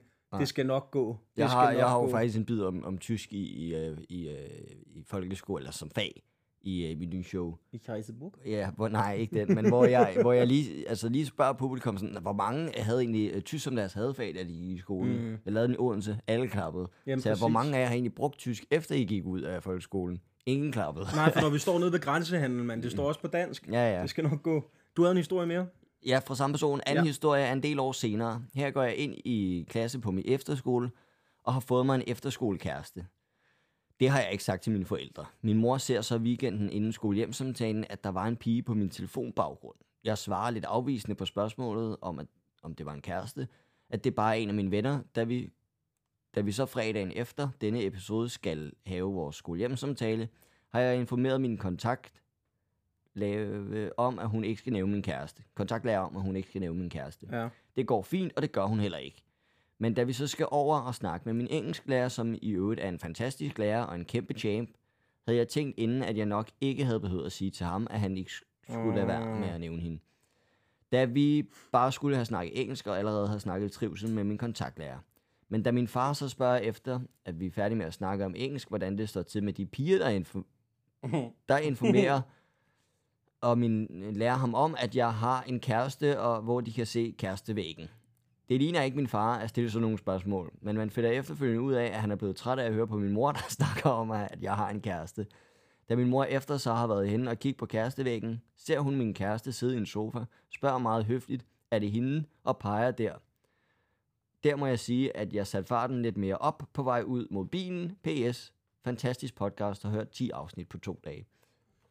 For det første, tak fordi du er sådan en dejlig lojal lytter, men for det andet, skide vær med det. Det er selvfølgelig lidt pinligt det der med, hvis man er lidt ung og uha, man har en kæreste. Når du bliver snart 32 ligesom mig, så synes man bare, det er fedt. Ja, og jeg kan godt forstå, at din far sikkert er blevet træt af at høre på din mor snakke om. Ja, det kan jeg egentlig også. Hvem tror du det er? Og det er altid noget, som du siger, at din engelsklærer var en tjent, og ikke sådan, ja, det er en rigtig lille fise, jeg har af ham der. Han laver bare mange dage, man kan godt sige.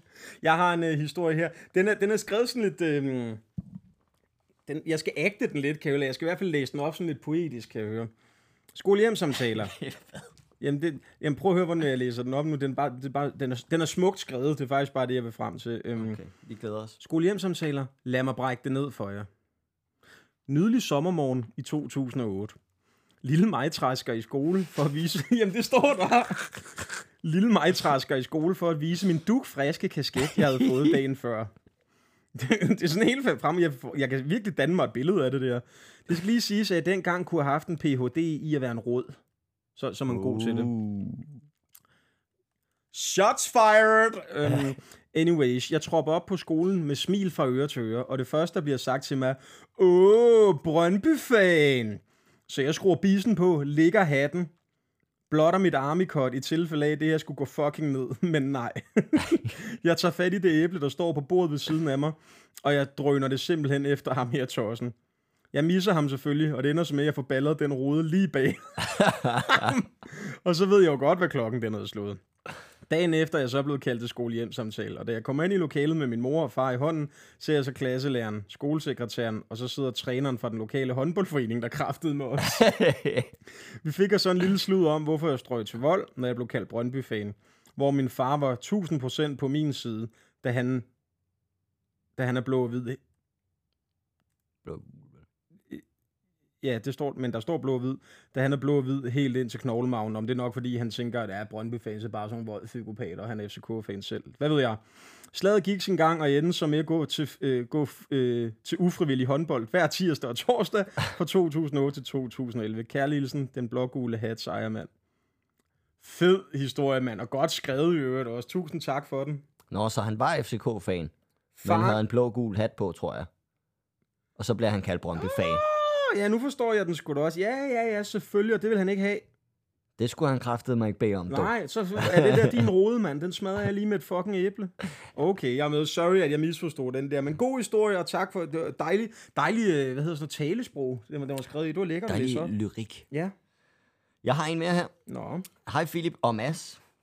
Er det stadig rigtigt? Ja. Nå, her kommer min historie til episoden om skolehjemsamtaler. Jeg gik i 8. klasse på det tidspunkt, og jeg har aldrig været skidegod i skolen. Flex. Men jeg har sgu nok heller aldrig været særlig interesseret i det. Nå, men vi skal så til skolehjemsamtale med 2 af mine lærere, hvoraf den ene af lærerne var min matematiklærer. Vi har aldrig rigtig været særlig gode venner, og det afspejler sig af denne historie. Han fortalte jo min mor, at jeg klarede mig dårligt, og han ikke troede på, at jeg ville bestå min afgangseksamen i 9. klasse. Så han troede mere eller mindre ikke på, at jeg ville kunne bestå folkeskolen og komme videre i livet. Spoiler alert, det gjorde jeg. Jo, selvfølgelig. Og jeg er i dag uddannet elektriker, så fuck ham. Tusind tak for et godt program. Keep up the good work. Og hvis der er en lampe, der går ud, så ringer I bare. Hold den stiv, og kan I have det, som I ser ud. MVH Kasper behøver ikke være anonym. Tak skal du have, Kasper. Jamen, det var dejligt, om vi holder den stiv. Det kan jeg se masser i hvert fald godt i gang derovre. Jeg har en her skolehjemsamtale. Hey boys! Det er også dig, Mads. Mm. Her er min skolehjemsamtale-historie. Jeg må have gået i 9. klasse, for det var lige omkring, at vi skulle bedømmes uddannelsesparat eller ej. Lille spoiler. Jeg var ikke uddannelsesparat. Jeg altid havde skole, så var jeg ikke lige den bedste til at komme til timerne, men det ved min mor ikke. Skriver hun i parentes. Vedkommende i parentes. Vi møder op til dette møde, og så begynder min lærer Dorte bare at fortælle, at Sigrid kommer ikke til timerne, Sigrid går midt i timerne, Sigrid kan ikke følge med, og så videre, og så videre. Min mor var ikke tilfreds. Jeg kunne se vreden i hendes øjne, men det var ikke mig, hun var sur på. For Dorte ender mere eller mindre med at sige, at jeg er for dum til at komme på gymnasiet, og jeg aldrig ville kunne gennemføre det. Her begynder min mor at gå amok, for der er ingen, der skal snakke sådan om mig. Min mor kommer ind på den her noget, mobning, som der havde foregået under projektugen i et par uger forinden, og ender med at sige til min matematiklærer, at han skulle have haft holdt bedre øje med det. Parentes, det skulle han altså også. Parentes slut. For så havde det ikke gået så galt. Min mor ender så med at få min matematiklærer til at græde, og min dansklærer til at gå. Aldrig oplevet noget så pinligt. Men det skal siges, at jeg kom igennem en STX, står med hjælpemidler, da jeg fik en ADHD-diagnose efter min 9. klasse. PS. Jeg ser stadig den lærer, der sagde, at jeg kunne komme på gymnasiet nogle gange, fordi min søster går på min gamle skole. Hun smiler altid til mig og lader som om intet er sket. Undskyld for den dårlige formulering. Dansk var ikke mit stærkeste fag. Kære side, det der, det var med fint formuleret. Jeg kunne forstå det hele, jeg kunne læse det hele. Og prøv at hvis du fik en ADHD-diagnose, så kan det også være, der kom lidt svar på, hvorfor nogle af tingene kan have været lidt svære. Respekt, mand. Og godt, du kom igennem den der STX. Jeg håber, livet det kører for dig. Ja. Mads, du har en historie. Jeg har en historie. I vil gerne have historier om skolehjemsamtaler, så here goes. Måske nok heller være anonym, da det ikke lige frem af mig. Det reelt handler om. Skide godt set. Sådan.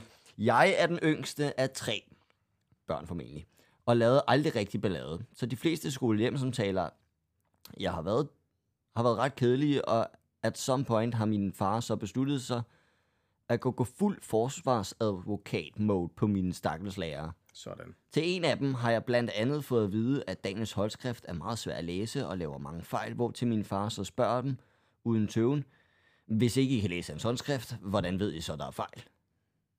Det er godt tænkt. Oh my god, vi ses i retten, mand! En anden gang af omgangen havde jeg fodboldtræning, og så valgte han så at tage til...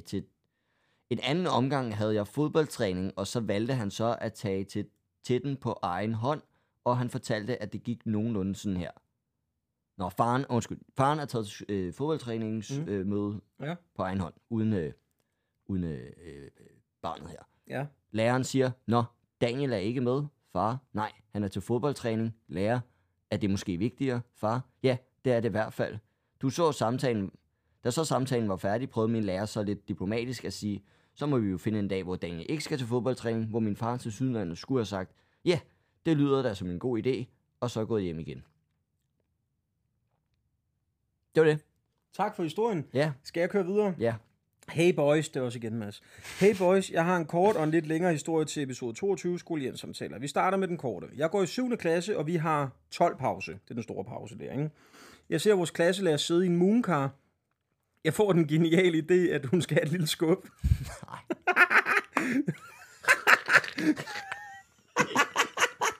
Man behøver ikke engang fortælle resten af historien, vel? Det resulterer i, at hun flyver afsted hen i skolegården på den skide moonkar. Hun har, så vidt jeg kan vurdere, ikke helt forstand på, hvordan man drejer. Hun brager ind i en trappe, hvorefter hun råber og skriger og tager sig til armen. Oh my god. Jeg bliver sendt op på kontoret. For gud fanden, om hun ikke har brækket armen. Da hun valgte at tage fra med den. De ringer min mor op. Hun kommer ud på skolen. Kæft, jeg får skidt ud. Ja, det kan jeg godt forstå. Jeg vil så også sige, Marker, må jeg lige se, om du har skrevet dit navn. Jeg har du skrevet med venlig hilsen Andreas efter. Var det det? Der er en historie mere. Jeg vil bare lige kommentere på den her. Hvis altså hun ikke ved, hvordan hun drejer. Du har eddermame også skubbet hende længe. Det kan jo altså ellers, også hvis du har været en lille dreng, og det er din lærer. Jamen, altså, hvad gik han i 7. klasse? Okay. Altså, jamen, så har du været hulken. Ja. Hvis det er bare et skub, ellers har du bare løbet bag hende, altså lige ind i den der trappe. Prøv også at være moren, der sådan der ringede op. Ja, du skal lige komme. Nå, er han syg? Nej, han har bare brækket armen på læreren. Ja, fordi hun har været trælskæmmende. Nå, han har også en længere historie. Det er 9. klasse. Min lærers arme vokser sammen igen. Og, nej, det står der ikke. Det er 9. klasse. Alle min klasse skulle til en specialsamtale om, hvordan det gik i skolen og derhjemme. Det bliver min tur. Jeg kommer ind og sætter mig ned. Hun starter ud med at spørge, hvordan det går i skolen, hvor jeg bare svarer, det kunne da gå bedre, men jeg er her da. Mm. Rimelig godt svar, vil jeg øvrigt sige. Vi snakker lidt frem og tilbage, og så spørger hun mig så, Andreas, har du prøvet at ryge has? Jeg svarer så ærligt, som jeg kan. Ja, det har man vel prøvet en enkelt gang, og det er til flere gange, skriver han. Hun spørger så min mor, ved det, hvor jeg svarer, ja. Samtalen slutter. Jeg går hjem til min mor og fortæller, at vi skal til en samtale på skolen, og fortæller hende, hvad det omhandler, hvor hun bare kigger på mig og siger, for helvede, hvor er du da også dum. Hvorfor kunne du ikke bare sige nej? PS, min mor havde samtaler på min daværende folkeskole. Eller havde samtaler på min daværende folkeskole. Med venlig hilsen Andreas. Tak, Andreas. Det var fed. 2 gode historier. Ja. Var det dem, vi havde for i dag? Det var det. Tusind tak for alle jeres dejlige lytterhistorier, venner. Vi håber, at den her på halvanden time næsten, cirka halvanden time episode i dag, gør op for, at vi lige var en uge forsinket. Og husk næste gang, der kommer det til at handle om, hvad Mads? Dårlige undskyldninger, som jeg har været inde på. Har du digtet verdens bedste dårlige undskyldning, hvor du har skulle forsøge at leve et dobbeltliv i flere år efter for at holde op med din kæmpe løgn eller noget i den stil, så lad os høre om det. Har du sådan en go-to-undskyldning, eller har du en eller anden, du ved, dine forældre altid bruger for at slippe ud af ting, så send den til os inde på Det Kan Ikke Gå Galt på vores Instagram. Send den i en besked til os direkte, så skal vi se, om vi får læst den op. Vi sorterer lidt i den. Mm-hmm. Og så vil vi sige tusind tak, fordi I har lyttet med. Køb billetter til masser af succes på madsdekrak.dk, og husk, at den 29. september kan man hoppe ind og købe billetter til Philip Devanches næste one-man-show, som hedder Philip Sofie, og det kan I købe inde på philipdevanche.dk, og der er linket til dem inde på mine sociale medier. Tusind tak, fordi I har lyttet med, venner. På gensyn.